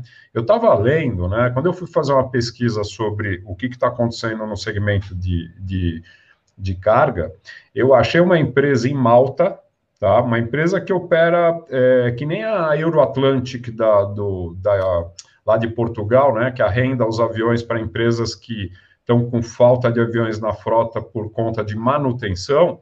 Então, eles compra, eles estão comprando agora 5 a 330, né, que, que eram de passageiros, aviões que estão sobrando, e esses aviões vão ser adaptados não para cargueiro, mas para fazer o que as companhias aéreas estão fazendo, né? Que nem a TAP, a Air Portugal, a TAP está usando para é, no, no, no, A330 dela. Né? Ela, ela, desenhou lá cargo, né? botou um adesivo cargo, e ela está transportando num avião que deveria ser de passageiro. Né? Agora é o que a gente tem, é o que está dando receita. Quer dizer, o que importa é fluxo fluxo de grana no bolso das companhias aéreas para sobreviver ao que elas estão se enfrentando. Tá? Em falar nisso, eu estava hoje. É, antes, um pouquinho antes de nós começarmos, eu estava olhando lá no Flight Radar e estava conectado aqui no meu sisteminha aí no satélite. É, a TAP estava com dois voos sequenciais de é, Lisboa para Guarulhos, tá? Aviões que vão chegar até daqui a pouco, tá? Interessante, meia hora de, de diferença de voo e os dois de passageiro, tá? Não, não era de carga, não era de carga, o segundo que estava vindo, tá? É, é uma coisa também interessante quando você olha no Flight Radar, a gente que acompanha há muito tempo já sabe aquele, aquela, é, os voos, os números, mais ou menos os horários. Quando você olha, é uma grande, hoje é uma grande confusão, né? Você vê voo que deveria estar tá indo num horário, na verdade ele está vindo no horário. Então a malha está interessante, né? Porque ela deve estar, ela, ela deve estar sendo adaptada as possibilidades de um voo existir, se o passageiro pode ou não entrar naquele país do que o voo vai fazer. Imagina se estruturar a malha tendo que pensar tudo isso, tá? Então é isso, gente. Mas 767, Latam, assim, não é novidade. Ela só vai fazer mais do que ela já faz, tá certo? Perfeito. Peter? Eu tenho um amigo que fala assim que o 767 ele é como fita VHS. A fita VHS era para ter sumido, mas durou vários anos. Demorou. Tem gente que ainda tem fita VHS aí. Eu tenho aqui fita VHS e videocassete ainda, né? Então ele fala que 767-300 é que nem fita VHS, né? Porque ainda Peter, tá aí, porque Nossa, ainda tem sacanagem. gente, né? Peter, você ia, falar do, você ia falar dos DVDs, mas como puxar a orelha do Robert no outro episódio Ah, aí, foi. falando dos DVDs, você falou de VHS, hein? Rece- E recebi mais DVD essa semana, hein? Uma curiosidade, tem um piloto daí do Brasil que acho que ele é o cara que mais voou 767 cargueiro. Ele tem 16 anos voando 767 cargueiro. Então ele acha que ele é no mundo é o cara que mais voou 767 cargueiro. Ele fala que. Lembrando que ele tem um apelido carinhoso de Caveirão, né? Porque ele é um avião bem raiz e então o apelido dele é Caveirão. Ô, ô, ô, Peter, é, Ah. é, carga não reclama, né? É verdade. Viu? Mas uma coisa curiosa, eu lembro quando começou o 67, ele levava o de passageiro, ele levava a carga equivalente a dois 727. Só para você ter uma ideia, só de carga, o, o de passageiro levava equivalente a, a 2727, ainda os passageiros em cima, e ainda economizava 30%, era 30% mais econômico. Então foi um avião muito revolucionário na época, né? Foi um pulo grande de, de tecnologia, né? O cockpit, tudo bonitinho. Os filhos do Magenta, né? Que eles falam o avião com o Magenta ali para você seguir, né? Não, e detalhe, hoje a, a- eles estão fazendo um retrofit nos aviões e botando as mesmas telas do Max e do, e do 787. Então, É. em termos de tecnologia de navegação, ele não vai ficar nada a dever a, a- a esses aviões de, de- da geração mais recente. Inclusive, É, eu, alguém eu comentou- tenho dado, viu? Ah, Pessoal, eu tenho dado instrução para o pessoal que veio do, veio do 67, alguns comandantes eh, vieram do, do 67, e eles falam assim: é, é um avião que sobra potência, eles acham uma maravilha, é, deve pouco para os aviões atuais, lógico, a tecnologia é outra, né? Mas eu falo assim, cara, dá para fazer tudo, continua sendo um super avião, tanto para a rota doméstica quanto para internacional. Para o passageiro é legal, né? É, configuração boa, são 221 passageiros, né, com duas classes, executiva e econômica. E o avião cobre é, a maioria das rotas, ele faz tranquilamente e é econômico ainda, né? Lógico, se você vai pegar um 787 ou uma 350, ele vai perder, mas é um avião barato também. A leasing, essas coisas, é tudo barato. Então é bem legal. Fala, Só Dani, pra- você ia falar? um- Só, só um negócio rapidinho aqui Ô, da Peter, carga, né? o principal sobre a carga. Então, olha porque a Latam está animada. O cargo revenue em 2020 cresceu 36,8%, chegou a 345 milhões. Então, a Latam animou, esses foram dados que animou. O yield da carga cresceu 55,6%. As tarifas estão pagando bem por carga, né? E eu vi os dados aqui, a Latam fez 540 voos com esse modelo que tirava os assentos e usava para carga em cima. A Latam fez 540 voos desses. E uma coisa interessante, eu vi a diferença desse que você só tira os assentos e opera. ah, ele leva até 46 toneladas. A versão inteirinha já leva 58. Então, 12 toneladas de diferença desse que você tira o assento para você ter esse totalmente modificado para carga, né? Então, mesmo tirando o assento, mesmo assim, é uma quantidade boa, 46 toneladas de carga, né? Então é para animar a oferta, tá, tá. Eu li num lugar que precisa melhorar a capacidade, tem, tem, estão precisando de mais cargueiro. E isso vai envolver Colômbia, Equador, Chile, Brasil, né? E você vê já o voo de Florianópolis, né? A Latam já começou Florianópolis. Outro dia comentaram de Porto Alegre que tinha um 67 cargueiro, mas eu não sei se necessariamente é a Latam, né? Mas ela pode descobrir o resto do Brasil também, né? E fazer cargueiro direto para vários lugares do Brasil, né? Então tá aí, é essa, isso que animou a Latam, né? A hora que ela viu, ó, tá crescendo, fizemos dinheiro, o yield da carga tá crescendo, então uma boa opção aí, né? Vamos, vamos ver aí. É, Ajudou com a reserva, ajudou com a reserva. Dani, É. você ia comentar alguma coisa? Não, na verdade, na é uma coisa interessante, né? Porque a carga, ela, ela, ela, ela foi turbinada pela pandemia, né? Quer dizer, de repente você sumiu os voos de passageiro e de repente, meu, tem que resolver. A pandemia vai acabar e aí vão voltar os voos de passageiro. Só que tem um negócio, você fala assim, pô, e depois? O cara tá comprando avião e vai acabar, vai voltar o de passageiro, mas como é que vai ficar? Gente, o volume de carga que está que, que hoje hoje as que, que está passando por voos cargueiros é enorme, não para, porque o que, que acontece? O, o- as empresas que importam para os brasileiros, elas descobriram uma coisa. Antes, o que demorava 90 dias, Eles foram na Receita Federal e falaram assim: escuta, como é que a gente faz para 90 dias diminuir? Ah, vem com o imposto pago que a gente libera. Gente, eu mando vir coisa da China, as coisas mais idiotas que a gente olha, ah, vamos comprar isso, vai comprar aquilo, você já paga o valor, você nem sabe, você está pagando já o imposto que é de 100%, o negócio chega em uma semana. Eu fico agora eu fico acompanhando aonde que tá, tá? Eu comprei uma antena para satélite aqui, um negocinho super legal que um cara na Inglaterra me vendeu. Aí quando veio, chegou aqui, eu vi Xangai, falei, pô, mas o cara tá na Inglaterra. Aí eu mandei para ele, escuta, veio de Xangai. O cara falou, não, eu só promovo, eu só falo, faço webinar. Mas quando você compra, vai vir da China. E hum. aí tinha o trajeto do voo. Vocês não acreditam, fez, foi de sair de Xangai para Amsterdã, Amsterdã, é, eu, eu não lembro para onde foi, bateu em Brasília, eu não sei como, provavelmente alguma coisa da Latam, porque para bater em Brasília deve ser a Latam, e depois veio para cá, chegou na minha casa. Uma semana era 90 dias antes. Então, é o, é o one mile, né, que a gente fala na carga, né? Por que, que, por que, que é o last mile, né? Por que, que, você, por que, que ficou tão rápido? Aí você, hoje você antes você olhava, nossa, esse produto custa 10 se eu comprar aqui no Brasil. Ele custa 9 se eu comprar na China. Mas antes você fala assim, putz, vou ter que esperar 90 dias, eu não estou com vontade de esperar. Agora, quando é uma semana, você fala, meu, eu vou comprar na China aí você vai falar, pô, mas tá tirando emprego. Não vamos ser cínicos, né? O pessoal olha para o preço, a qualidade. E na China não tem mais essa, ah, a qualidade não é boa. A qualidade é boa pra caramba. Eu não recebi nada que eu precisei devolver. E olha que os caras se preocupam. Você não gostou, você devolve. Senão você fala. Então, vai voltar passageiro, mas vai continuar a carga crescendo pra caramba, gente. Tá bom? É isso, Roberto. Beleza, beleza. Aliás, o André Danito, nosso amigo, fala, deu um puxão de orelhas na Amazon, que ele estava lá nos States, então fala assim: estão atrasando as entregas. Aí, Peter, estão aí, tá complicado o negócio aí para a Amazon, acho que tá faltando piloto e, e, e, avião, não é? A Prime Air tá. Olha, tá se eu te contar uma, você não vai nem acreditar. Eu estou esperando uma encomenda. Enquanto a gente estava conversando, chegou um e-mail para mim, exatamente agora, pessoal que vão atrasar minha entrega.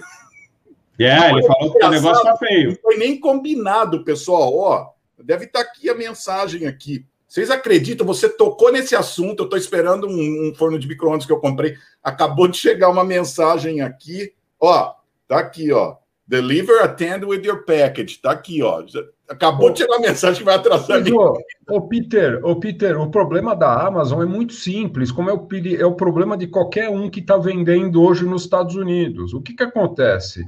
O, o governo americano emitiu muito dinheiro, o consumo disparou, as pessoas estavam confinadas, as pessoas estavam desempregadas, as pessoas estavam tudo negativo. Imagina que o país já está 60% é, vacinado, as pessoas já começaram a sair, as pessoas já estão. É... Agora todo mundo. Eu falo com os meus primos que são americanos, os caras falam, eu falo, o que, que vocês fizeram hoje? Não, faz um mês que a gente vai todo dia no shopping. Eu falei, mas o que, que você vai fazer no shopping todo dia? Eu vou consumir, porque eu fiquei um ano e meio sem consumir.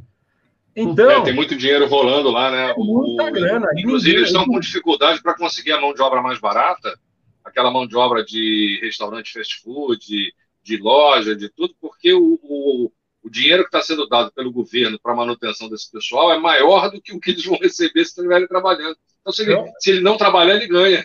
Estão oferecendo 50 dólares para o cara ir fazer entrevista. Aliás, uma das notícias é a Breeze, né? Assim como a ITA agora vai decolar, a Breeze realmente é, recebeu o sinal verde para decolagem. Só antes da gente comentar da Breeze, é, o pessoal perguntando aqui no chat sobre as camisas do canal Asa. Então, é, acabou Camisa o primeiro lote. É, exatamente. O primeiro lote já era. Então, agora a gente vai produzir é, um novo lote e provavelmente acho que é Céu Azul, né? Que é aquele portal que o Fernando De Bortoli administra, que são vários portais de. É, Azul de é, então, é, aí pra, eles que vão controlar isso. Então, e quando tiver tudo pronto, aí eu divulgo, aí vocês vão lá, porque para mim é complicado, às vezes, cuidar dessa parte de entrega, remessa, tem a parte do SEDEX. Aliás, o SEDEX, meu Deus, a gente espera que privatizem o correio, porque o Sedex no Brasil é absurdamente caro. Né? Uma remessa, eu me lembro que mandei camiseta lá para o Nordeste, eu falei, não acredito que esse valor. Não, é, infelizmente, acho que foi, foram 130 reais uma, uma encomenda que eu mandei para. De, de, correio, para mandar, acho que uma camisa ou duas. É, então, é complicado. E, e aí, terceirizando, né, a gente diria, eu diria assim, né? É, essa parte de, de entrega, de, de, venda, aí fica mais fácil. O Dani, você ia comentar alguma coisa? É, mas o, o, o, correio, ele, ele é uma coisa super engraçada. Eu tinha uma conta nos Estados Unidos, uma de jurídica, uma de física. Eu fui fechar o da, o da jurídica, aí eu fui, no, eu fui num shopping aqui perto da minha casa, falaram, para mandar, tinha que mandar para um P.O. Box aí no, lá nos Estados Unidos, e falaram assim, ó, 130 reais. Eu falei, meu, mas é uma folha de sulfite. Ah, mas é 130 reais e vai chegar em sete dias úteis. Eu falei, bom, não tem. Ok, eu preciso fechar, então vai embora, manda. Tá bom. Seis meses depois eu fui fechar de pessoa física. Oito reais. Eu falei, mas como que pode ser oito reais? Aí eu perguntei para a mulher, mas quanto tempo vai demorar para chegar? Um ano, né? Porque pelo valor, a diferença, ela falou, ah, dez dias já está resolvido isso. Aí eu falei, moça, mas por que, que fizeram isso? Ela falou, deixa eu ver aqui. Ela falou, ah, porque, porque fizeram com aviso de recebimento. Aí eu virei para ela, mas como que alguém numa caixa postal vai acusar recebimento? Porque é uma caixa, alguém chega lá e joga a carta. Ela falou, poxa, a gente enganou o senhor. Então, Robert. Que legal. É muito legal. Então, muito provavelmente, Robert, você foi numa agência do Correio e você deu o azar de alguém que te atendeu te vendeu o produto errado. Não, mas não é... olha, Dani, é só você entrar no, no site dos Correios, dá uma olhada lá, tem os valores, é, é, é tudo oficial. Não, né? Robert, é um absurdo. Não, é. eles têm vários produtos. Se você for na agência e perguntar, eles têm soluções baratas. Mas você tem que ir lá, ficar amigo da pessoa, fazer a pergunta, ser agradável, não pode brigar. Pô, olha, eu paguei o uhum. negócio 12 vezes o preço normal, é um absurdo isso. Então, para quê? Para o mesmo produto, chegou a mesma, mesma folha no mesmo lugar. Então, é, é, é, uma beleza, é uma beleza. Mas então vamos comentar sobre isso. a Breeze. Quem gosta... Peter, manda a brasa. Posso começar aqui? Não, tá bom. Olha, é, não, não tem nada de novo debaixo da terra. Eu, eu corrigia, eu, eu analisava muito o plano de, de business, né? Eu trabalhei com, com um professor que, na verdade, escreveu um livro só sobre isso, né? Ó, Wheels Up Airline Business Plan Developer. Eu era assistente dele, eu tinha que ler muito uh, business plan de companhia aérea. Então, as ideias não são novas, né? Então, o que a Brise está fazendo, caiu tudo aqui. Uh, não tem novidade mas é ter coragem de fazer acontecer, né? Então isso que é legal. O David Nima é um cara corajoso, ele faz as coisas acontecer, né? A ideia é muito legal, né? Ele já saiu aqui todos os aeroportos que ele, que ele quer operar. São 39 rotas entre maio e julho, né? Vai operar o 190, 190 e o 195, tá? Então, os assentos é, é o assento normal, e o assento com um pouco mais de, de, espaço. O assento normal é o 29 inches, que é o que usa muitas empresas, e o com um pouquinho mais de espaço pode ir de 33 a 39 inches, né? Então ele vai ter esses dois tipos de assento, né? A rota inicial de Tampa para Charleston, Charleston onde tem uma das fábricas da, da Boeing, né? Então, mercado bom. E lembra que pessoal de empresas, eles viajam de férias também, viu, pessoal? Quando ele está pela empresa, a empresa paga é uma coisa. se as milhas dele não vai dar, ele tem que também viajar em companhia que, que dá para viajar, né? Com a família, passar de férias, né? É, é um modelo ultra low cost com um toque de requinte. Eu estou tentando mais ou menos entender o que é isso, mas um cara definiu como uma ultra low cost com um toque de requinte. Vão cobrar por tudo, vão cobrar por assento, vão cobrar por bagagem. O bom é que o avião é dois e dois, então não tem assento do meio. Então, se você não quiser pagar, você tem grande chance de pegar uma janela ou pegar um assento no corredor, né? Que são os que normalmente as pessoas pagam, né? Mas eles vão, vão cobrar, né? E então vai ter o básico no avião, vai ser modelo low cost aí. Então, 27 de maio, uh, o lançamento aí da, do, do, primeiro voo aí. Uh, por enquanto, todo mundo comentou, e as cidades para onde ele anunciou que vão voar, já estão todos os jornais. Ei, a Breeze vai voar para cá, a Breeze vai voar para cá. Então, queira ou não queira, ele já está conseguindo muita publicidade aí de graça, né? Ele só mostrou e as, e as próprias cidades agora estão fazendo a propaganda. Então está indo bem, né? O, o David Newman ele sabe usar muito uma coisa que chama guerrilha marketing. Guerrilha marketing é quando você não gasta dinheiro para fazer propaganda. Ele, quando foi lançar o voo da JetBlue aqui para Orlando, ele começou a ligar e oferecer para ir nas faculdades da palestra sobre business. Ele era um empresário de aviação. Todo mundo aceitava e ele foi dando palestras, estudante, um fala para outro, outro fala na internet. Todo mundo ficou conhecendo a JetBlue e ele não gastou um tostão de marketing em, em, Orlando, né? Então ele é muito esperto, ele está fazendo isso também. Ele está plantando a notícia em todas essas cidades. A propaganda está vindo, a publicidade está vindo. Ele não vai ter que gastar um tostão de publicidade que ele sabe usar. Chama guerrilha marketing, quem quiser estudar isso é, fazer propaganda sem gastar nenhum dinheiro. Mas é isso, vamos ver, tá todo mundo animado, tá anunciando preços bons, o que você tem que tomar cuidado, é o lançamento sempre tem preços bons. E cuidado que não vai ser o avião inteiro com aquele preço, né? Vai ter um limite de assento, como a gente já comentou, comprar antecedência, com tudo isso. Não pensa que você vai comprar em cima da hora e vai ter aquela promoção, né? Então, é, com o tempo vai. Só um detalhe: eles não são a, única que fazem esse tipo de preço, não. A, a Spirit tem esse preço que eles fazem, a, a Frontier tem esse preço também, e pode até entrar a concorrência também. Tanto que aconteceu com aquela outra empresa, a Velo, que a gente comentou. Ah, não deu outra. Duas semanas depois, a, a Frontier já anunciou: estamos voando para Burbank entendeu? Então pode esperar também uma reação. O plano tá bom. Quando eu analisava business plan, minha maior dificuldade é que as pessoas não queriam ver concorrência. Parece que eles querem fingir que não existe, né? Eu falava, você planejou para o caso da concorrência fazer alguma coisa? Porque você não quer, você quer se iludir um pouco, né? Então vamos ver, plano bom, a ideia boa, só não, vê, não temos ainda o que a concorrência vai fazer todo mundo aguardando aí, né? Perfeito, Peter, muito bom. Pessoal, antes de passar para os nossos outros convidados, só um, uma observação aqui. Eu já vi que teve é, um dos inscritos postou um repúdio, é, onde já se viu, porque falei mal do governo tal. Né? Eu falei, não falei mal do governo, gente. É, daquela aquela observação do ministro é, que desviou o DC-10. Foi uma observação é, de um voo que aconteceu durante esse, é, essa fase. Não lembrava. Você comentou um fato, não foi? É um fato. Não estou defendendo esse ou aquele ou metendo pau nesse ou aquele. Né? História, então, é história. É, é história. É, não lembrava, alguém lembrou aqui que foi do governo Figueiredo. Né? Então, não estou detonando, ah, que está falando mal, não. Eu só estou lembrando. Assim, ah, esse acidente ou, ou esse fato aconteceu no governo Collor, por exemplo né? ou no governo tal, ou no governo tal, né? É, essa, é, esses problemas. Então, é importante salientar aqui, a gente não está falando de política, a gente está falando de uma história, de uma fase. Quando é que foi? Eu lembro que foi, quando, por isso que eu falei, foi lá para trás, né? Na, lembrava que foi na fase do período militar, mas nada de que estou detonando, não, estou lembrando que houve um ministro, né? assim como a gente observa hoje outras coisas absurdas acontecendo, e a gente não vai comentar aqui, o, o Asa News não é para comentar política ou outras coisas que acontecem que a gente acha errado.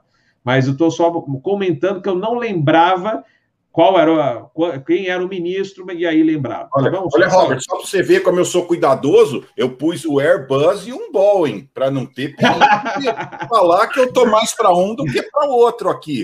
Olha como eu me preocupo para manter aqui, ficar neutro. Ó. Tem o Airbus em cima para deixar o Robert contente, tem um Boeing para deixar o Pamplona contente, eu não arrumo briga com ninguém aí, ó. Tá bom? o, o, o pessoal, é, eu vou é, pedir até a, a licença para o Pamplona e para o Dani, também para comentar sobre essa notícia da Breeze, trazer aí mais um amigo que está nos Estados Unidos e, e, que cuida de treinamento de pilotos, inclusive brasileiros. Tinha até o pessoal da Total lá treinando o pessoal, ah, fazendo sim, ah, simulador de 737 lá. E ele cuida da turma lá e que já aparece, já é conhecido nosso. Vou colocar ele na telinha. Fala, Petri, boa noite. Boa noite, pessoal. Como é que tá? Boa noite, Robert. Fala, Petri. Grande Peter. Meu, meu eu achei uma moça bonita, sobrenome Petri aqui. É parente, será? É, ó. Alguém me... atrás de mim, sobrenome Petri. Você descobrir quem é aí.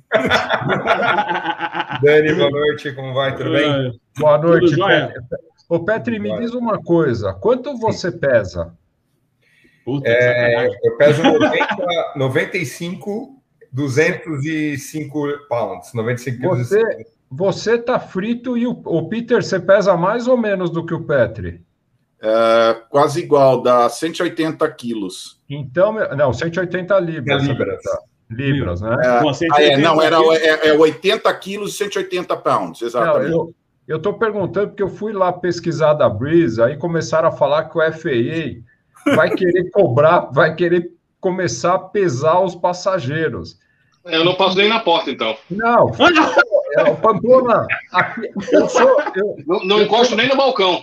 Ô, ô, Pamplona, eu estou confinado aqui por causa do Covid em casa. Minha esposa é chefe de cozinha, então você imagina o perigo que eu estou. Não pode pesar antes. Então, mas olha que interessante, uma, uma coisa que o FAA começou a comentar.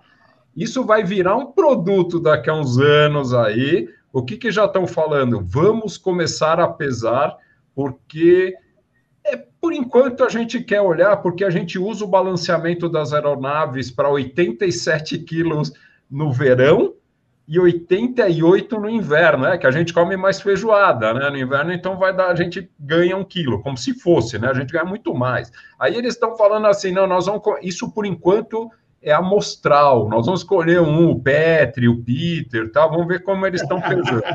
Mas aí, amanhã, eu começo a academia amanhã, às seis da manhã. Aí, ó, ah! já o ticket mais caro, tá? Já e aí, ô, ô, Dani, Oi. Ô, Dani, você sabe que a, a, a Taba pesava os passageiros na época do Bandeirante?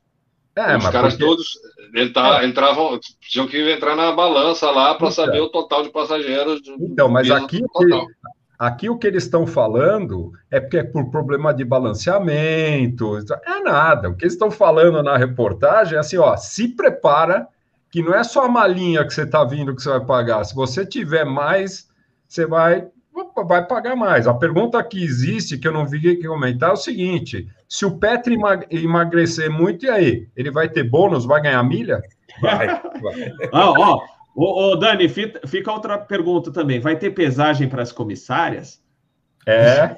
é. é. Acho que era a Qatar ia começar a fazer, não sei se era Qatar ou Emirates, uma delas aí, ia começar a pesar os, os tripulantes é, de cabine porque ó, não pode ter excesso de peso que a gente quer economizar. Tá, é, tudo é peso, né? É, é, eles ficam pensando peso, vão tirar peso daqui, peso de lá para economizar no combustível. Oh, mas, então Robert, tem que pensar nisso. Ah. É é, isso é uma loucura, porque no dia, no dia 20 de agosto de 2021 começam as sanções. A gente teve um episódio, a gente trouxe o Josmar aqui para falar de Lei Geral de Proteção de Dados. Ela começou a valer em 20 de agosto do ano passado.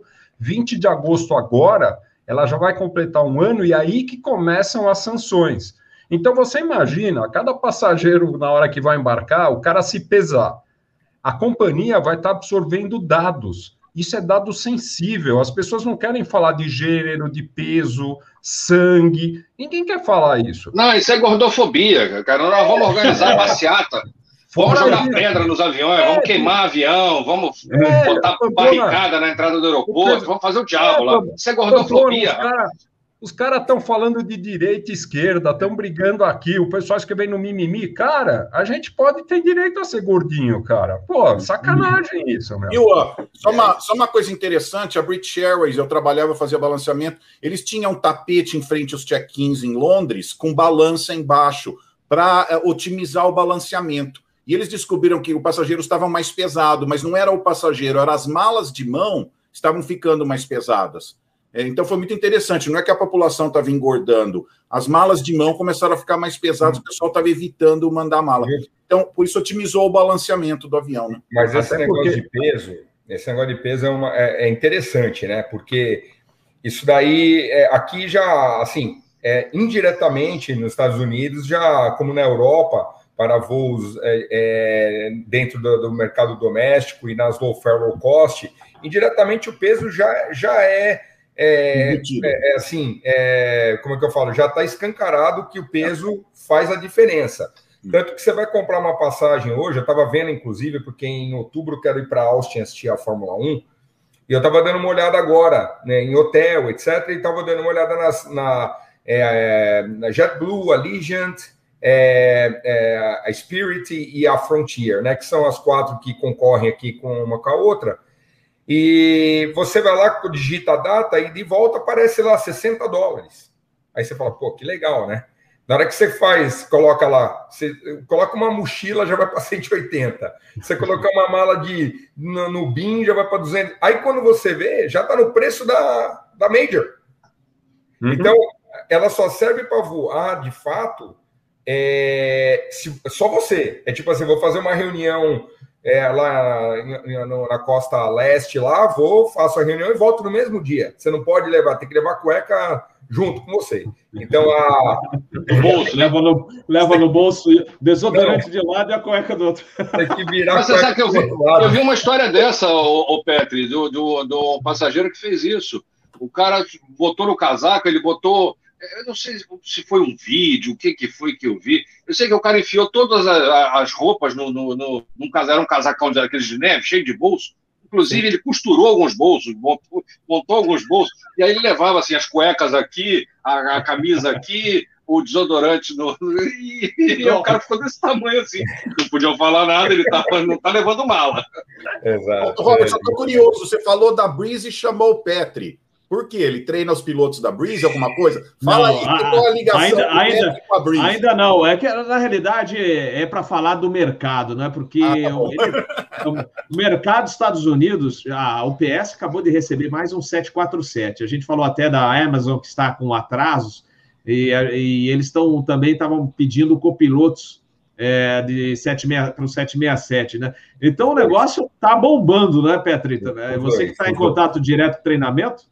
É, semana que eu estive no Brasil aí, o Robert, eu estive até com o Robert, é, eu, assim, pelo amor de Deus, eu tenho minha empresa aqui, eu tô, meu, o meu foco hoje é, é para treinamento, e eu, eu, eu, recebo chamada direta, ligação direta de várias, de várias empresas aqui que tem 320 para voar, e eu estou protelando, sei lá, no futuro próximo. Mas eu tenho um colega aqui, na, aqui no meu bairro, aqui tem quatro amigos que que também voavam na Coreia, estavam voando fora, e na China. Semana passada fizeram a entrevista na Atlas.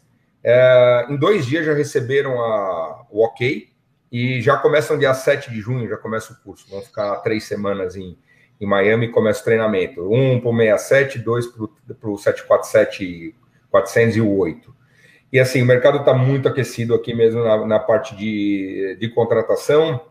A Brise ela está entrando com, esse, com, essa filosofia aí de pagar o, a faculdade para o comissário, vai, vai ter uma, somente umas rotas pequenas nesse começo, mas assim, é, eu, eu admiro muito o David Neeleman com essa, com essa capacidade dele que ele tem de, de fazer esse tipo de, de é, é, ele, ele planejar isso, né? É uma coisa muito interessante, porque o que, que acontece? Ele, ele, o pessoal vem, vem atrás dele, foi que nem azul no começo, né?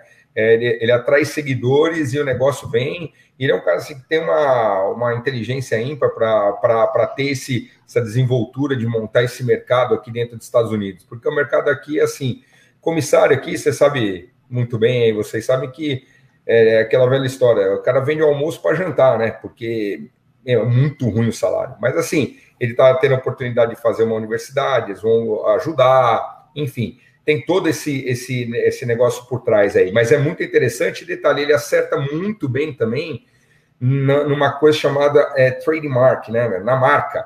É Breezy. É, ficou, puta, ficou um negócio, assim, na minha visão, cara, fantástico. Eu adoro muito marketing. Eu acho que o cara, ele. ele, ele eu, eu estive numa fábrica aqui em Miami, uh, uma semana antes de ir para o Brasil, que chama é, puta, me fugiu a memória, mas é a maior fábrica de, de maquetes que tem na, na, na aqui em, em, Miami. E eu cheguei lá para ver uns produtos para minha empresa tal. Tinha uma maquete de um, de um 195, 1 por 3 na, na, na porta.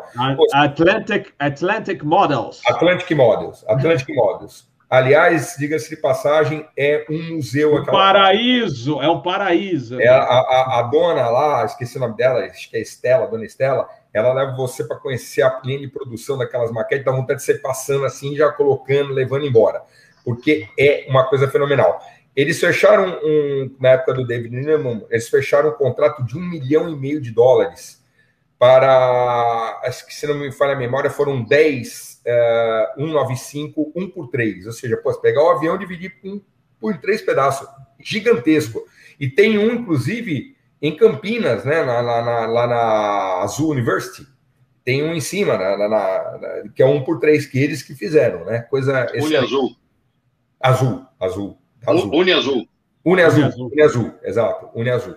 Então, com relação, voltando um pouquinho à parte de, de, de aquecimento, tá? Olha, eu, eu recebo todos, todos os dias, eu assino alguns, algum, algumas, alguns sites, algumas coisas assim de, de, de empregos aqui, eu recebo por dia 20, 25 é, alertas no, no SMS de entrevistas de empresas que eu nunca vi o nome na vida, velho. juro para você. Eu estou aqui assim, eu falo, quer, quer onde apareceu essa empresa aqui? E, a, e tem empresa. Tenho, tenho amigos que estavam na Latam e já estão naquela ABX Cargo, agora também estão no treinamento do, do, do 767, na ABX Cargo.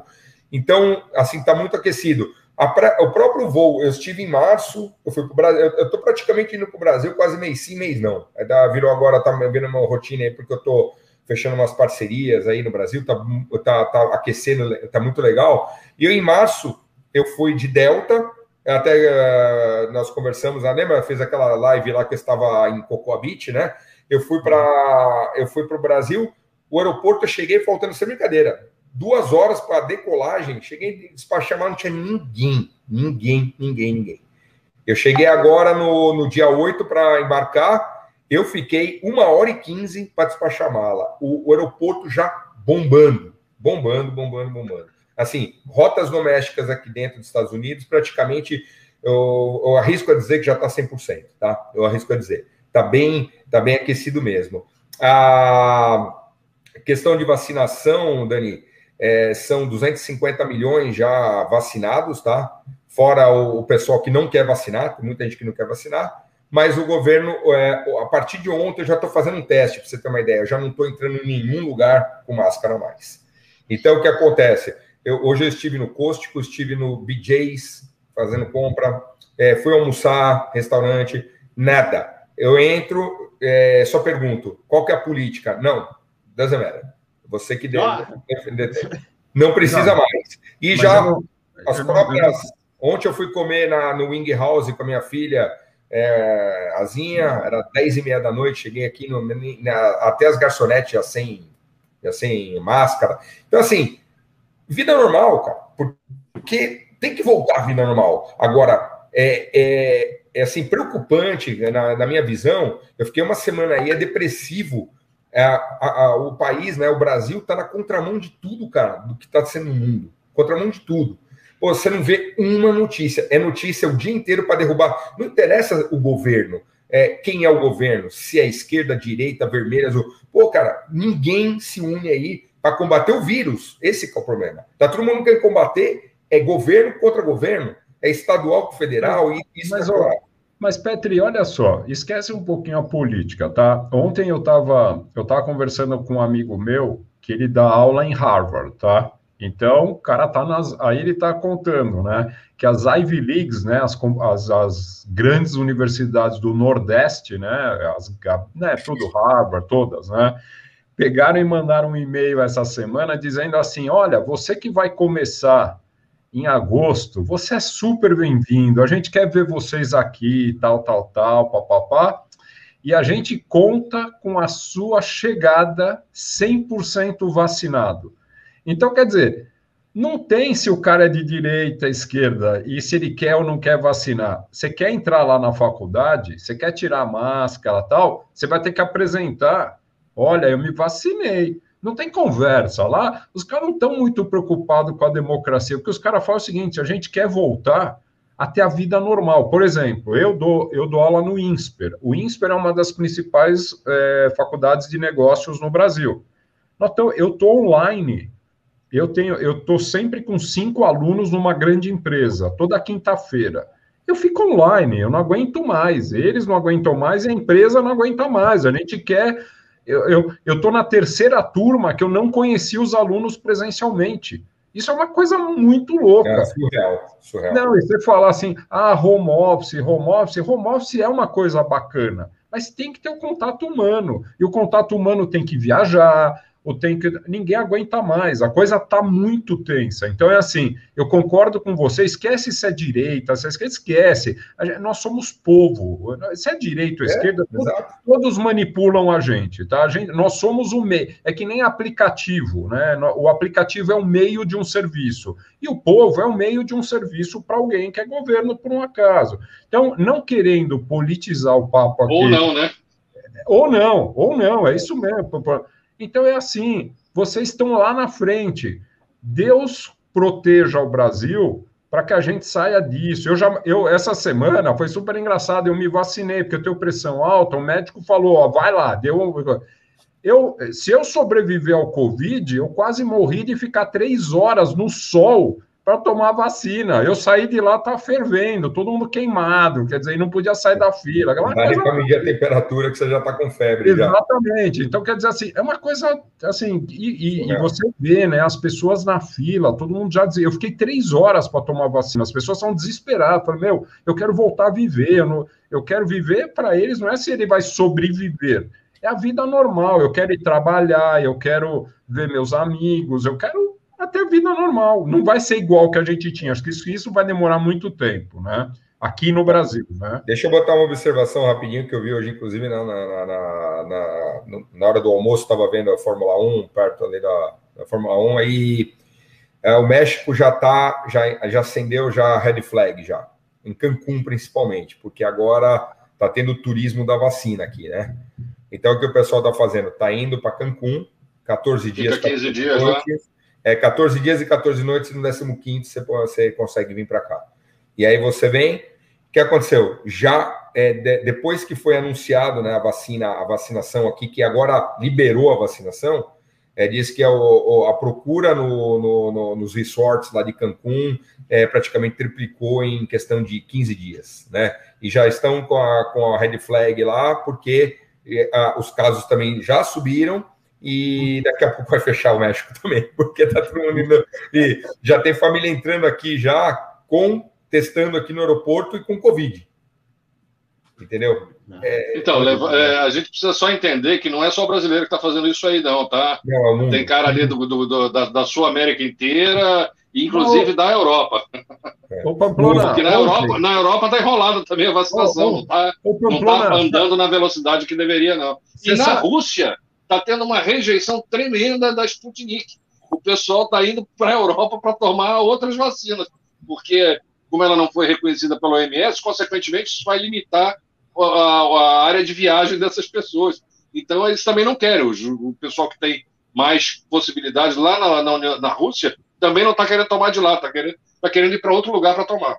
Não, e, e, uma coisa, Pamplona, na sexta, na quinta-feira à noite, eu estava assistindo o jornal Aí o jornal entra e fala: três estados no Brasil caiu a infecção, mortes, tudo. Esse, esse e o Maranhão. Passa meia hora, entra assim: navio chinês com três caras com o, com o Covid indiano desembarcaram no Maranhão. Fala assim, cara, você podia ter parado em outro porto, não? Você para num lugar que estava resolvendo. Então, quer dizer, tudo é muito complexo, né? É. Eu estou com muitos clientes aqui que estão vindo é, para fazer o treinamento, é, aproveitando para vacina, evidentemente, né? Porque é, dia 8 de abril, aliás, dia 25 de março, é, saiu um comunicado do governo que é, da, da, Departamento de Estado americano que o, eles abriram a exception para os pilotos virem fazer treinamento aqui nos Estados Unidos e dividiram esse exception em duas, em duas categorias. Aquela que afeta a operação aérea e aquela que é para self-improvement, né? Você fazer o curso para você, né? No caso, por exemplo, a Gol. A Gol treina os pilotos, o Max treina aqui na, na, na Boeing. Isso. Então, o que acontece? Eles precisam do exception para vir fazer o, o, curso aqui. Então, eles, é, a, a, o governo americano está liberando através do visto B1, né, que é o de negócios, a, a Gol emite um documento para o governo dizendo que eles vão fazer, o schedule da, da, da, Boeing, etc e tal. Então, esse exception, ele vem faz a, o treinamento, como a Total veio fazer do 727 aqui, como, enfim, as, entre as outras. E aquele que precisa vir fazer o, o treinamento para, para o seu. É, é, que não afeta a operação aérea. No caso, fazer curso de, de, de HTTP, CTP, é, é, type rating do Airbus, Boeing, enfim, qualquer avião aí, ele, ele você tem que tirar agora um visto que é o M1.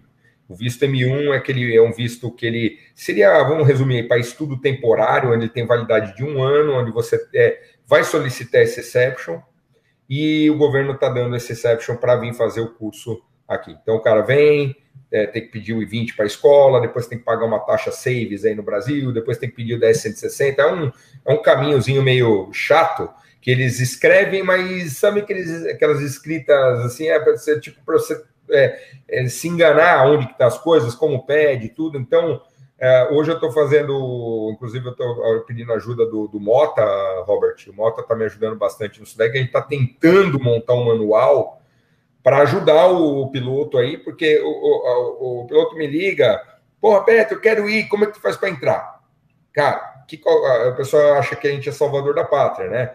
Na verdade, o que eu faço é, é ou a imigração para vir para quem quer grincar mesmo, fazer um, um, um pleito migratório, ou e eu vendo curso dentro dos Estados Unidos. A parte problemática de fronteiras entre Brasil e Estados Unidos, eu eu não posso nem me envolver tanto assim dessa maneira, porque é, se dá alguma coisa errada em algum, algum ponto do processo, pô, o Petri falou que é aquilo. Não, não é assim. Eu tenho que fazer o quê? Eu tenho que pegar a experiência dos colegas que estão aplicando o Perception. É, a, a, cada um tem um jeito. O, o, o, piloto que aplica no Rio de Janeiro é diferente daquele que aplica de São Paulo, que é diferente daquele que aplica de Brasília uhum. ou de Porto Alegre. Eu tenho, pra, só para você ter uma ideia. Hoje, São Paulo, o agendamento, você tem que agendar, não interessa que data, mas qualquer agendamento hoje, seja para B1, B2, para visto de estudante F1, M1, é para 15 de janeiro para frente. Você pega, por exemplo, Porto Alegre, semana que vem tem vaga. Entendeu? Daqui 10 dias tem vaga, uma semana tem vaga. Brasília tem vaga, e assim vai. A demanda né, do consulado é, americano em São Paulo está muito grande. E você tem que pedir aonde? Dentro do domicílio que você reside. Você não vai fazer entrevista lá em Porto Alegre, o cara vai falar, pô, mas você mora em São Paulo, aí dá, dá problema, né? Mas, enfim, então, hoje a, a, eu passei a ter uma procura, assim, é, aumentou quase 25% a procura do, desde o começo de, de maio para cá, de pessoas que estavam na minha lista aqui de stand-by e que queriam vir no segundo semestre, que agora já querem vir de qualquer maneira, e mim, mas eles estão querendo vir mais para vacinar do que propriamente curso. O curso vai ser secundário. Ah, já estou aí mesmo, já faço curso, entendeu? O curso é um bônus, né? Um bônus. então, eu falo assim: você está pagando hoje. Ó, eu estou indo para vacinar. Será que dá para fazer um curso contigo? É, você está tá gastando, então, hoje 10 mil dólares para vacinar? É esse que negócio? Porque se você for ver o que gastar tudo, né? Você gasta quase 10 mil dólares, né? Mas. Ô, Peter, deixa eu só falar uma coisa agora engraçada aqui. Que eu, quando o Peter fala coisa engraçada, eu acho muito engraçado o Peter é, decolei da, decolamos da 09 para vir para o Brasil, lá de 330, 300 da Delta, na 09 esquerda de Guarulhos. Robert, parecia que o avião ia desmanchar de tanto imperfeição que está o, o, piso. Mas batia aquele, aquele. Nossa, pensei que ia desintegrar o avião. Aí nós decolamos de da 09 esquerda de, de Atlanta para Orlando. Eu nem vi o avião saindo do chão, parecia um tapete. que coisa diferente. Cara. Mas olha, tem, tem pior, viu? É, assim que eu tenho reparado, Maceió, Maceió tá meio esquisito o, o piso lá. E tem, tem, umas assim que. Mas, é, não, olha, até que Guarulhos. Olha só a que ponto chegamos, hein? Eu acho Guarulhos legal, né? pra, perto de algumas aí. Então, é. mas você vê a diferença, né? É, é interessante esse, esse, essa observação que você fez. Petri, eu... pegar o gancho aí do Congonhas aí, hein, É, é, é. Eu, vou eu queria fazer um search Emas Congonhas. Eu falei, acho que não vai dar certo, vai mostrar algum, algum pássaro. Eu falando, falando nisso, pegar o gancho aí eu queria só, eu, eu, queria só destacar, falou, você falou em pássaro, uma coisa super legal que a gente viu no táxi hoje em Brasília, no aeroporto de Brasília, um casal de araras voando muito legal, né? Você vê, falei, só não vai para lado da pista que aí vai acabar o casal, né? Mas A arara fêmea levou o macho, hein? Pode ter certeza que o macho. É. Mas olha, é, e pelo que a gente viu, eu estava com o Scarpelli, né, o colega aí de voo, eu falei, cara, parece arara azul. Aparentemente era azul, não sei se era, mas é um, muito show. Você vê isso né, nos dias de hoje, uhum. no aeroporto de Brasília, o casal voando lá, é, super show de bola. Petro, eu queria te agradecer aí, a gente já vai para os finalmente aqui do nosso episódio, para a rodada final, é só comentar as últimas notícias, inclusive só dar uma, um, uma mencionada sobre aquela área de escape de Congonhas, só vou comentar rapidamente. Mas a gente agradece aí as informações atualizadas que você trouxe do treinamento e depois a gente marca de você voltar de novo aqui para dar mais é, é, outras né, informações, principalmente que a gente tem muito inscrito aqui que é piloto e aqui no Brasil e está querendo tirar a carteira aí no, nos Estados Unidos. Até porque não que, ah, vou voar nos Estados Unidos, que é uma coisa mais difícil, que tem que ter o green card ou a cidadania, né? mas, de qualquer maneira, é uma carteira FA que é super valiosa, não é verdade, Petro? Com certeza, com certeza. É. é. só complementando, vou deixar vocês terminarem, mas é isso daí. A carteira FA ela tem umas vantagens muito muito boas que é, é, é a vantagem principal é ela ser lifetime, né? ela não tem vencimento igual a ICAO, a ANAC, que todo, todo ano vence o equipamento. Então, ela é uma carteira que ela tem, ela tem aceitação no mercado mundial, qualquer, qualquer mercado, ela, ela tem aceitação, principalmente asiático e é, é, indiano, no, no, Oriente Médio. E, e é assim, é uma conversão relativamente simples, não é uma coisa é, difícil, basta você estar dentro dos dos requirements do, F, do, do, do, do CFR 142 e, e fazer, fazer as coisas tudo com antecedência, com tempo, com prazo bonitinho, deixando as coisas sem querer fazer com correria por conta de TSA e etc. Mais uma vez, Robert, obrigado pelo convite. É, foi um prazer aí entrar com vocês aí nesse, nesse momento, foi um pouco mais intenso. Pamplona, um forte abraço, uma ótima noite. Peter, quando eu for para aí, eu quero ver se eu pego uma conexão maior para a gente poder tomar aquele café que estão devendo. Tá? Dani. Sorte de vocês que já foram vacinados, hein? Então, o, o, o Petri, hum. se você for lá para Atlanta, pede para ele te mostrar lá os, os subúrbios de, de os subterrâneos lá de, do aeroporto de Atlanta, que ele tem livre trânsito lá dentro. Não, os subúrbios eu falo só complementando que o, acho que o metrô que tem dentro de Atlanta, acho que é maior que o metrô da linha azul de São Paulo, velho. muito, muito organizado, muito organizado. Obrigado, pessoal. Para vocês aí. Valeu, Valeu Pedro. Um abraço, boa noite, tchau, tchau. Isso aí, pessoal. Vamos para a nossa rodada final já das considerações né, do episódio, mas a gente tem três notícias falar do Green Evans, né, que é justamente uh, aquela área de, de, escape do aeroporto Congonhas. Finalmente começaram as obras essa semana e conversando com um amigo meu da Infraero, ele falou assim: se eu tinha cabelos brancos, agora eu vou perdê-los. Ele falou assim: é, é, durante esses anos eu ganhei cabelos brancos, agora eu vou perdê-los. Ele falou: vai ser uma obra trabalhosa, né? Mas finalmente a gente já começa a ver a movimentação da, né, da, da, obra que vai dar, dar, essa área de escape aí para o né, no aeroporto tão esperado, né? Então é uma, foi uma boa notícia. Outra notícia é, que a Quantas, na Austrália, que já falou, ah, não vou ter a 380, acho que são seis, que ela falou, olha, pode ser que vou, vou, vou voltar a operar os A380. Então, bom sinal, hein, gente? É que já tinha empresa que falava, olha, acho que não volta, mas a Quantas já está querendo reativar, é, pelo menos, acho que seis a 380. É um bom sinal aí, uma projeção da, da, da recuperação. E uma outra que é legal, parabéns à Embraer, né, que atingiu a marca de 600 jatos executivos, Phenom 300 entregues, né? Muito legal aí a parte da aviação executiva da Embraer bombando.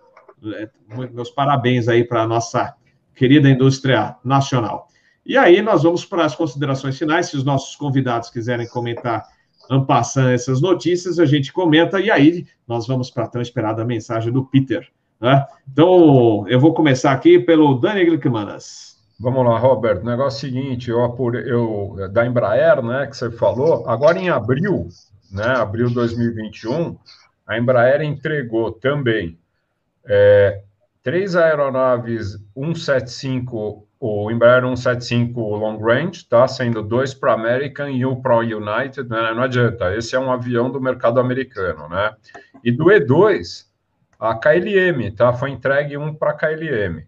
Tá? É, tiveram 30 encomendas, eu não, não tinha o detalhe na informação, nenhum cancelamento e o backlog, quer dizer, o que tem para entregar 300 aeronaves. Né? Então, a Embraer sobreviveu sem a Boeing. Tá? Vamos ver os financials, porque financials agora, com pandemia, tal, não sei o quê, vão pular. Né? Então, quer dizer, é resultado do ano que vem. Tá bom? E só mais um detalhe, ah, então a gente falou aqui de Embraer, tem uma coisa que não estava na pauta, mas acho que é interessante falar. É, o governo é, espanhol é, anunciou a criação da Startical, é uma sociedade de propósito específico que duas empresas de tecnologia espanholas, a Enaire e a Indra, vão lançar 200 microsatélites, tá? E eles vão fazer concorrência tanto com o Inmarsat, tá, quanto o Iridium. Então você vai ter uma nova constelação de satélites atendendo a aviação. É interessante, né? É, é, é, é, essa é uma briga de cachorro grande, né? Tudo bem, a, a Espanha ela tem tecnologia, né? Ela, ela é, é principalmente aí. Agora é querer brigar com, com gente grande, né? Iridium e Inmarsat são enormes né? A Iridium perdeu muito dinheiro com o telefone lá. Aquele, lembra aquele telefone com antenona lá, que você ia poder. Tinha, falar... Parece um cabo de vassoura, né? Aquele, o... Então, perdeu muito dinheiro. Antena. Então, só que a Iridium é uma empresa é, americana que capta dinheiro com uma facilidade, ela consegue sobreviver a essas dores de barriga, né? É, na verdade, você vai ter a transmissão de dados e fonia. Isso eu achei interessante. Eles falando o seguinte, inclusive fonia de VHF.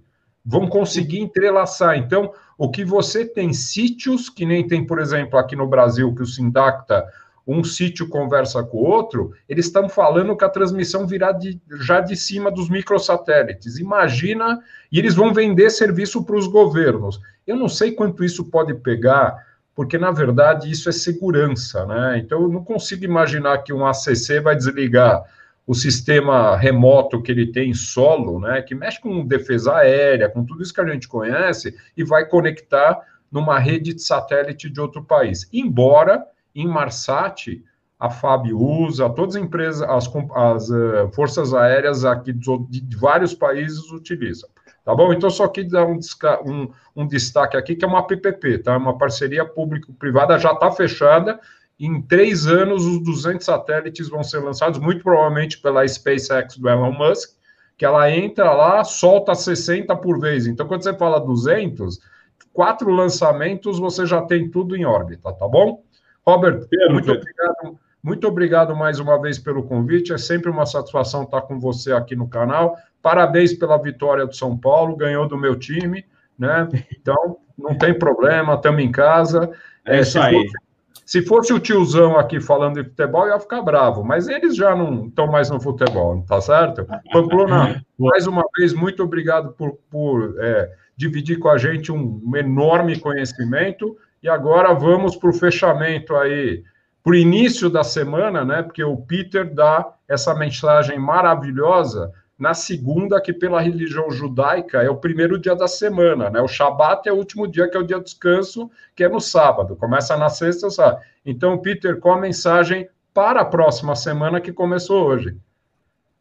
Perfeito, Dani. Nosso muito obrigado aqui, também representando todos os nossos amigos que estão aqui no chat e também aquela turma que irá assistir depois a gravação do episódio. Agradecendo também o nosso amigo Alex, Alex, que está em Seattle, mandou um cafezinho para o Capitão Bob, ele também falando que estava no aeroporto de Atlanta ouvindo vacinas, vacinas. Mas o Peter já falou, ah, é só para tal voo, tal. Então, mas olha só que ponto chega, hein? Lá no aeroporto oferecendo vacina eh, e gritando, ah, vacina aqui, vacina aqui. Mas é, é uma diferença. É, comentaram também no chat, falando assim: ah, não é culpa só do político, o povo, o povo, fazendo pancadão, festa. Concordo plenamente. A gente cansa de falar aqui, né? Assim, pessoal, vamos, vamos respeitar, né? aquilo que a gente sempre pede, não, evitar aglomeração. Para que fazer festa com 300 pessoas agora? Espera mais um pouquinho. Né? A gente, inclusive, está planejando a pizza aqui do, do da turma do canal Asa lá para o dia 20 de novembro. Então, não vamos fazer agora, porque agora seria uma, uma sacanagem, vai, é ir contra tudo que a gente pede aqui, né? Então, novembro a gente espera que é, a maioria da população já esteja vacinada, e inclusive a própria Labace vai acontecer em novembro, que normalmente é no mês de agosto, tá bom? Então é isso aí, vamos ao Pamplona. Pamplona, suas considerações finais. É, bom, falando da, da Embraer, é, inclusive colocaram aqui no chat, e eu não podia deixar de citar, que o Phenom foi, pelo nono ano seguido, o avião é, mais vendido, tá? pelo nono ano seguido e ano, ano passado também. Então, ele é um avião fantástico, voa Max 78, ele já sofreu algumas evoluções desde 2005, quando ele começou. Então, a Embraer é muito mais do que somente vender os e-jets. Então, ela tem um, um potencial bastante grande. Ela está sabendo explorar, ela está sabendo crescer nesse mercado executivo e no mercado também militar, e ela vai, vai chegar lá. O, só o, o Dani eh, falou aí do, do Elon Musk, e precisamos tomar um, um, pouquinho de cuidado com o Elon Musk. Elon Musk é o da Tesla, não é? Não é ele? Não é o Elon Musk, é o da é, Tesla? É o da Tesla e, SpaceX. Então, da Tesla e SpaceX. Ele andou brincando com Bitcoin aí, e pelo que eu vi aí, ele vai se queimar, viu? Ele, ele, quem brinca com Bitcoin aí tem que ser sério. E o que eu soube é que ele, ele já andou querendo se queimar, agora ele está investindo naquele Dogecoin e tal, que começou não sei o quê. Não sei se é muito para ir atrás dele, não, mas enfim, né? Falando desse 380 da, da, da Quantas, ao contrário de algumas empresas que realmente eh, decidiram aposentar, como Lufthansa, Thai, Air France, a Quantas espera que vai ter mercado, até porque ela tinha renovado os aviões dela há pouco tempo, e os aviões foram renovados, saíram da Alemanha direto para o deserto de Mojave lá. Então, segundo o, o, o, presidente da empresa, eles estão com plástico no banco, quer dizer, quando você compra um carro novo. Então, eles precisam é, reutilizar esse, esses aviões. E eu faço aqui uma observação: o fato das outras empresas pararem de, de, de operar o avião faz com que a reposição de peças se torne mais barata porque você vai encontrar peça em grande quantidade, você não vai precisar comprar somente da Airbus. Então, peças com procedência e tudo isso barateia o custo é, operacional. E eu tenho certeza que a Qantas não está jogando dinheiro fora nem rasgando é, dólar australiano, porque eles não são bobos, né? Eles estão substituindo o 787 por enquanto, o, fazendo o papel que o 380 faria, mas a, a, a Austrália é uma ilha e e só se chega lá ou de navio ou de avião. E quem não quer levar 10 dias de navio vai levar, vai pegar um 380 mesmo para viajar para lá. Tá? Eu, eu, eu inclusive, se puder, um dia eu quero conhecer lá, quero ir a 380. Então, eu também. Queria agradecer possível, aí ao... E quem sabe na taça executiva, né, Pamplona? Pelo menos. Preferência, né? né? Preferência. Já, já que se não for assim, eu não quero nem entrar. Queria agradecer aí a companhia do Peter, sempre muito pontual nos seus comentários, agradecer ao Dani, agradecer a você, Robert, a, a, o convite, e agradecer também aos internautas que ficaram aqui com a gente. Se você me permitir, só responder uma pergunta aqui, que o Igor tinha feito com relação ao biofio e o, e o Araújo Neto também é, com relação ao biocombustível. Essa história do biocombustível ela está caminhando bastante firmemente, tá? É, a Air France fez um voo aí com um, dos motores com óleo de cozinha e tal, não sei o quê. Aqui no Brasil a gente já fez alguma coisa parecida também. Na verdade, é mais marketing do que do que realmente ser verdade. Porque você não faz só com óleo de cozinha, não. Você mistura uma parte com óleo de óleo vegetal, mas a grande parte é querosene. Ainda não há tecnologia para você ter só aquele óleo, até porque um avião desse da Air France decolando um 747 aí, um, um, um avião desses aí só com biocombustível, vai ficar um cheiro de batata frita em Paris inteira. Então não é, não é, não é assim, não. Ô, ô Pamplona, é, inclusive a gente tem um episódio, vou deixar o link aqui depois, é, com, que eu gravei com o Scorza, justamente sobre esse assunto. Né? Rodrigo, Pedro Rodrigo Escorza. Rodrigo Escorza. Então ele cuidou dessa área, acho que ainda cuida, talvez, lá na Gol. Ainda tá. E a, tem. E a, é, então eu gravei esse vídeo e eu vou deixar o link depois para o pessoal, se quiser assistir. Deixo aqui mais para a parte final do, do, do episódio. E eu queria encerrar quando a gente falou lá daqueles conflitos, daquele problema que houve na Ryanair. É, tem uma frase famosa do Boris Kazoy que diz que nunca em tempo algum da história dois países democráticos entraram em conflito. Então, sempre, pelo menos um deles não é, não tinha um regime assim é, democrático é, quando houve um conflito. Isso é histórico. Isso eu não estou fazendo apologia a ninguém, nem a favor nem contra. É historicamente nenhum país, dois países democráticos entraram em conflito. Então, agradecer ao pessoal do chat, agradecer a todo mundo e estamos aí. Estou sempre à sua disposição é um prazer.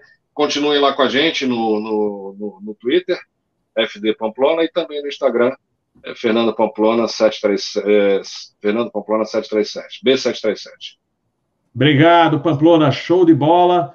E a gente vai conversando aí ao longo da semana, depois a gente combina um novo bate-papo aqui com, contigo aí também. Muito obrigado aí, em nome também de todos que estão, os nossos inscritos aqui no canal Asa. Vamos então à mensagem tão esperada de Peter Biondi para encerrar o nosso Asa News. Eu queria entrar direto na mensagem, mas eu estudei duas coisas tão importantes aqui que agora eu vou ter que falar. Desculpa aqui aumentar em quatro minutos aí.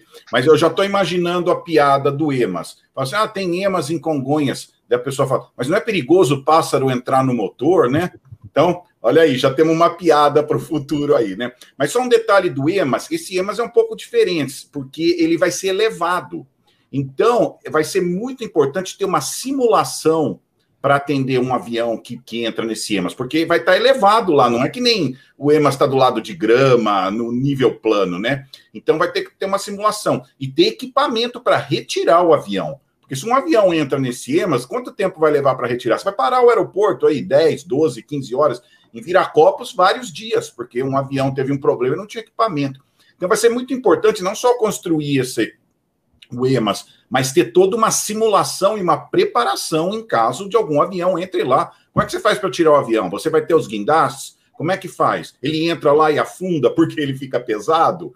Então tem que ter uma simulação, uh, isso vai ser muito importante. Então, minha dica aqui para o pessoal de Congonhas é, tem e que Peter, lembrando que ele vai ter que tirar de, vai ter que sair de ré, né? Porque Exato, não tá tem vendo? caminho pela frente. Você entendeu como é um EMAS diferente? O Pamplona pegou o espírito da coisa, então vai ter que ter um treinamento. Que tipo de guindaste? E se o guindaste entra no EMAS e afunda também para levantar o avião? Tá vendo como é, é, muito especial esse EMAS? Vai ter que ter uma simulação, saber que tipo de equipamento vai ter que estar tá lá para retirar esse avião, como é feito um atendimento de emergência. Imagina o avião o, o, o, dispara o, o slide, o, passageiro sai correndo e cai lá embaixo, entendeu? Não brinca, de repente, num desespero. Então, esse é um EMAS muito especial que precisa de simulação para ver como é que o carro do bombeiro chega, como é que entra, como é... porque ele vai estar alto, né? Os outros EMAs são o nível da grama em volta. É diferente. Então, só meu alerta aqui para simular isso e tudo, os guindastes. Como é que você tira um avião? Vai ficar três dias lá o avião preso no EMAS lá? Até alguém. Como que você vai tirar? Então, um detalhe, um alerta, porque você sabe, eu antecipo o futuro. Então, não é só construir o EMAS, mas simular a situação. Então, a primeira, uh, importante. A segunda do, do Embraer, eu quero um pouco de crédito por isso, porque esse negócio desse tipo de avião vem de um negócio chamado SATS, Small Airplane Transportation System, que eu trabalhei nesse projeto lá no Embry-Riddle. Mas uma vez eu estava no Embry-Riddle, eu perguntei, oh, vocês, 2004, 2005, eu não lembro o ano, uh, vocês, conhecem, conhecem o Finan? Ninguém conhecia, na escola toda, e todo mundo conhecia o Eclipse, tinha o Eclipse 500, era o avião, o mini jatinho da época. Ninguém conhecia o Finos. Eu mandei um e-mail para a Embraer lá de Fort Lauderdale. Pessoal, aqui é a meca da aviação. Ninguém ouviu falar do seu avião. Eles me levaram a sério, responderam: ah, é, não sabíamos. No, no, ano seguinte, eles levaram uma maquete lá e apresentaram para os alunos o Fino, e daí ficou conhecido. Mas eu peguei no pé da Embraer, vamos, vamos fazer marketing aqui nos Estados Unidos, né? Então, quero um pouco de crédito aí, pelo, na época era o 100, né? Eu peguei no pé da Embraer, falei, eu quero esse avião conhecido aqui na meca da aviação dos Estados Unidos. E eles me responderam e realmente, e foram lá no ano seguinte, fizeram uma demonstração do avião. Então, só quero um pouco de crédito aqui sobre esse negócio da Embraer. Assim. Mas é brincadeira, é parte, né? Uh, a EMA não vai entrar no motor do avião, tá? não é um então, só para esclarecer. Mas uma coisa que eu queria falar aqui, né? E, e o Dani já, já entrou na parte do, do, do da, da, do Shabá aí que ele já falou, né? Então eu só queria começar a contar uma história interessante, né? E que essas pessoas que almoçam com família, né? Por exemplo, o Shabá, é uma coisa interessante. Eu, eu quando eu cresci, crescendo, adolescente, eu ia na casa de um médico aqui em, em Campinas, né? Ele tinha oito filhos, então aquela lá mesa grande assim, né? Aquele monte de comida, todo mundo conversando. Mas era muito engraçado que ele era um pesquisador da Unicamp, um médico famoso, tudo. Mas às vezes as pessoas falando de um monte de assunto, de repente ele parava e falava assim: Eu acho que. Daí todo mundo parava e ouvia ele, né? Parecia aquela voz da sabedoria. Daí vinha aquela palavra assim de sabedoria, né? Aquela coisa assim que você fala, nossa, aquela coisa que reduz uma hora de conversa em poucas frases, né? Então, por causa disso, eu sempre tive essa admiração por pessoas sábias, né? E eu sempre procurei ouvir essas pessoas. Eu sempre andei com gente mais velha que eu, né? Então, ó, eu, eu, eu gosto de ler a Bíblia, e na Bíblia, na Bíblia tem um livro da sabedoria, que chama Provérbios, né? Então, eu sempre me interessei muito em procurar sabedoria, né? E lá na, no, no livro de Provérbios fala: na multidão de conselhos há sabedoria, né?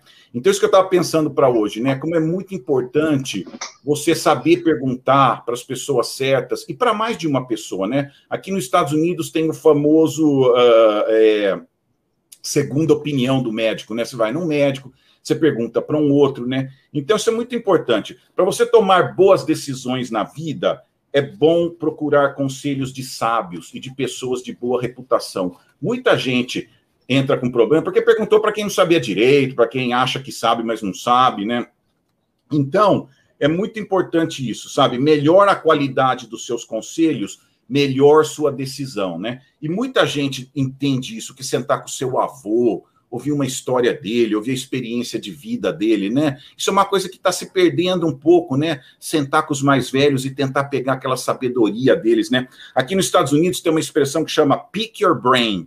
Pick your brain, quando você fala com alguém, você fala, nossa, eu quero pick your brain, eu quero entender o que você pensa, eu quero aprender com você, né? E eu cresci muito nesse ambiente, eu morava em Campinas, muito pesquisador da Unicamp, eu sentava, eu queria aprender com as pessoas, né? Isso sempre me ajudou muito, né? A, a, a querer aprender com os outros, né? E eu gosto de aprender com qualquer um, porque hoje nas empresas tem uma coisa que chama cross-feed. Tem um problema que pode ser de aviação, que alguém na indústria de alimentos resolveu um problema parecido. Então, por isso que é gostoso aprender um pouquinho de tudo, né, com, com os outros. E todo mundo que você conversa tem alguém para te ensinar, né?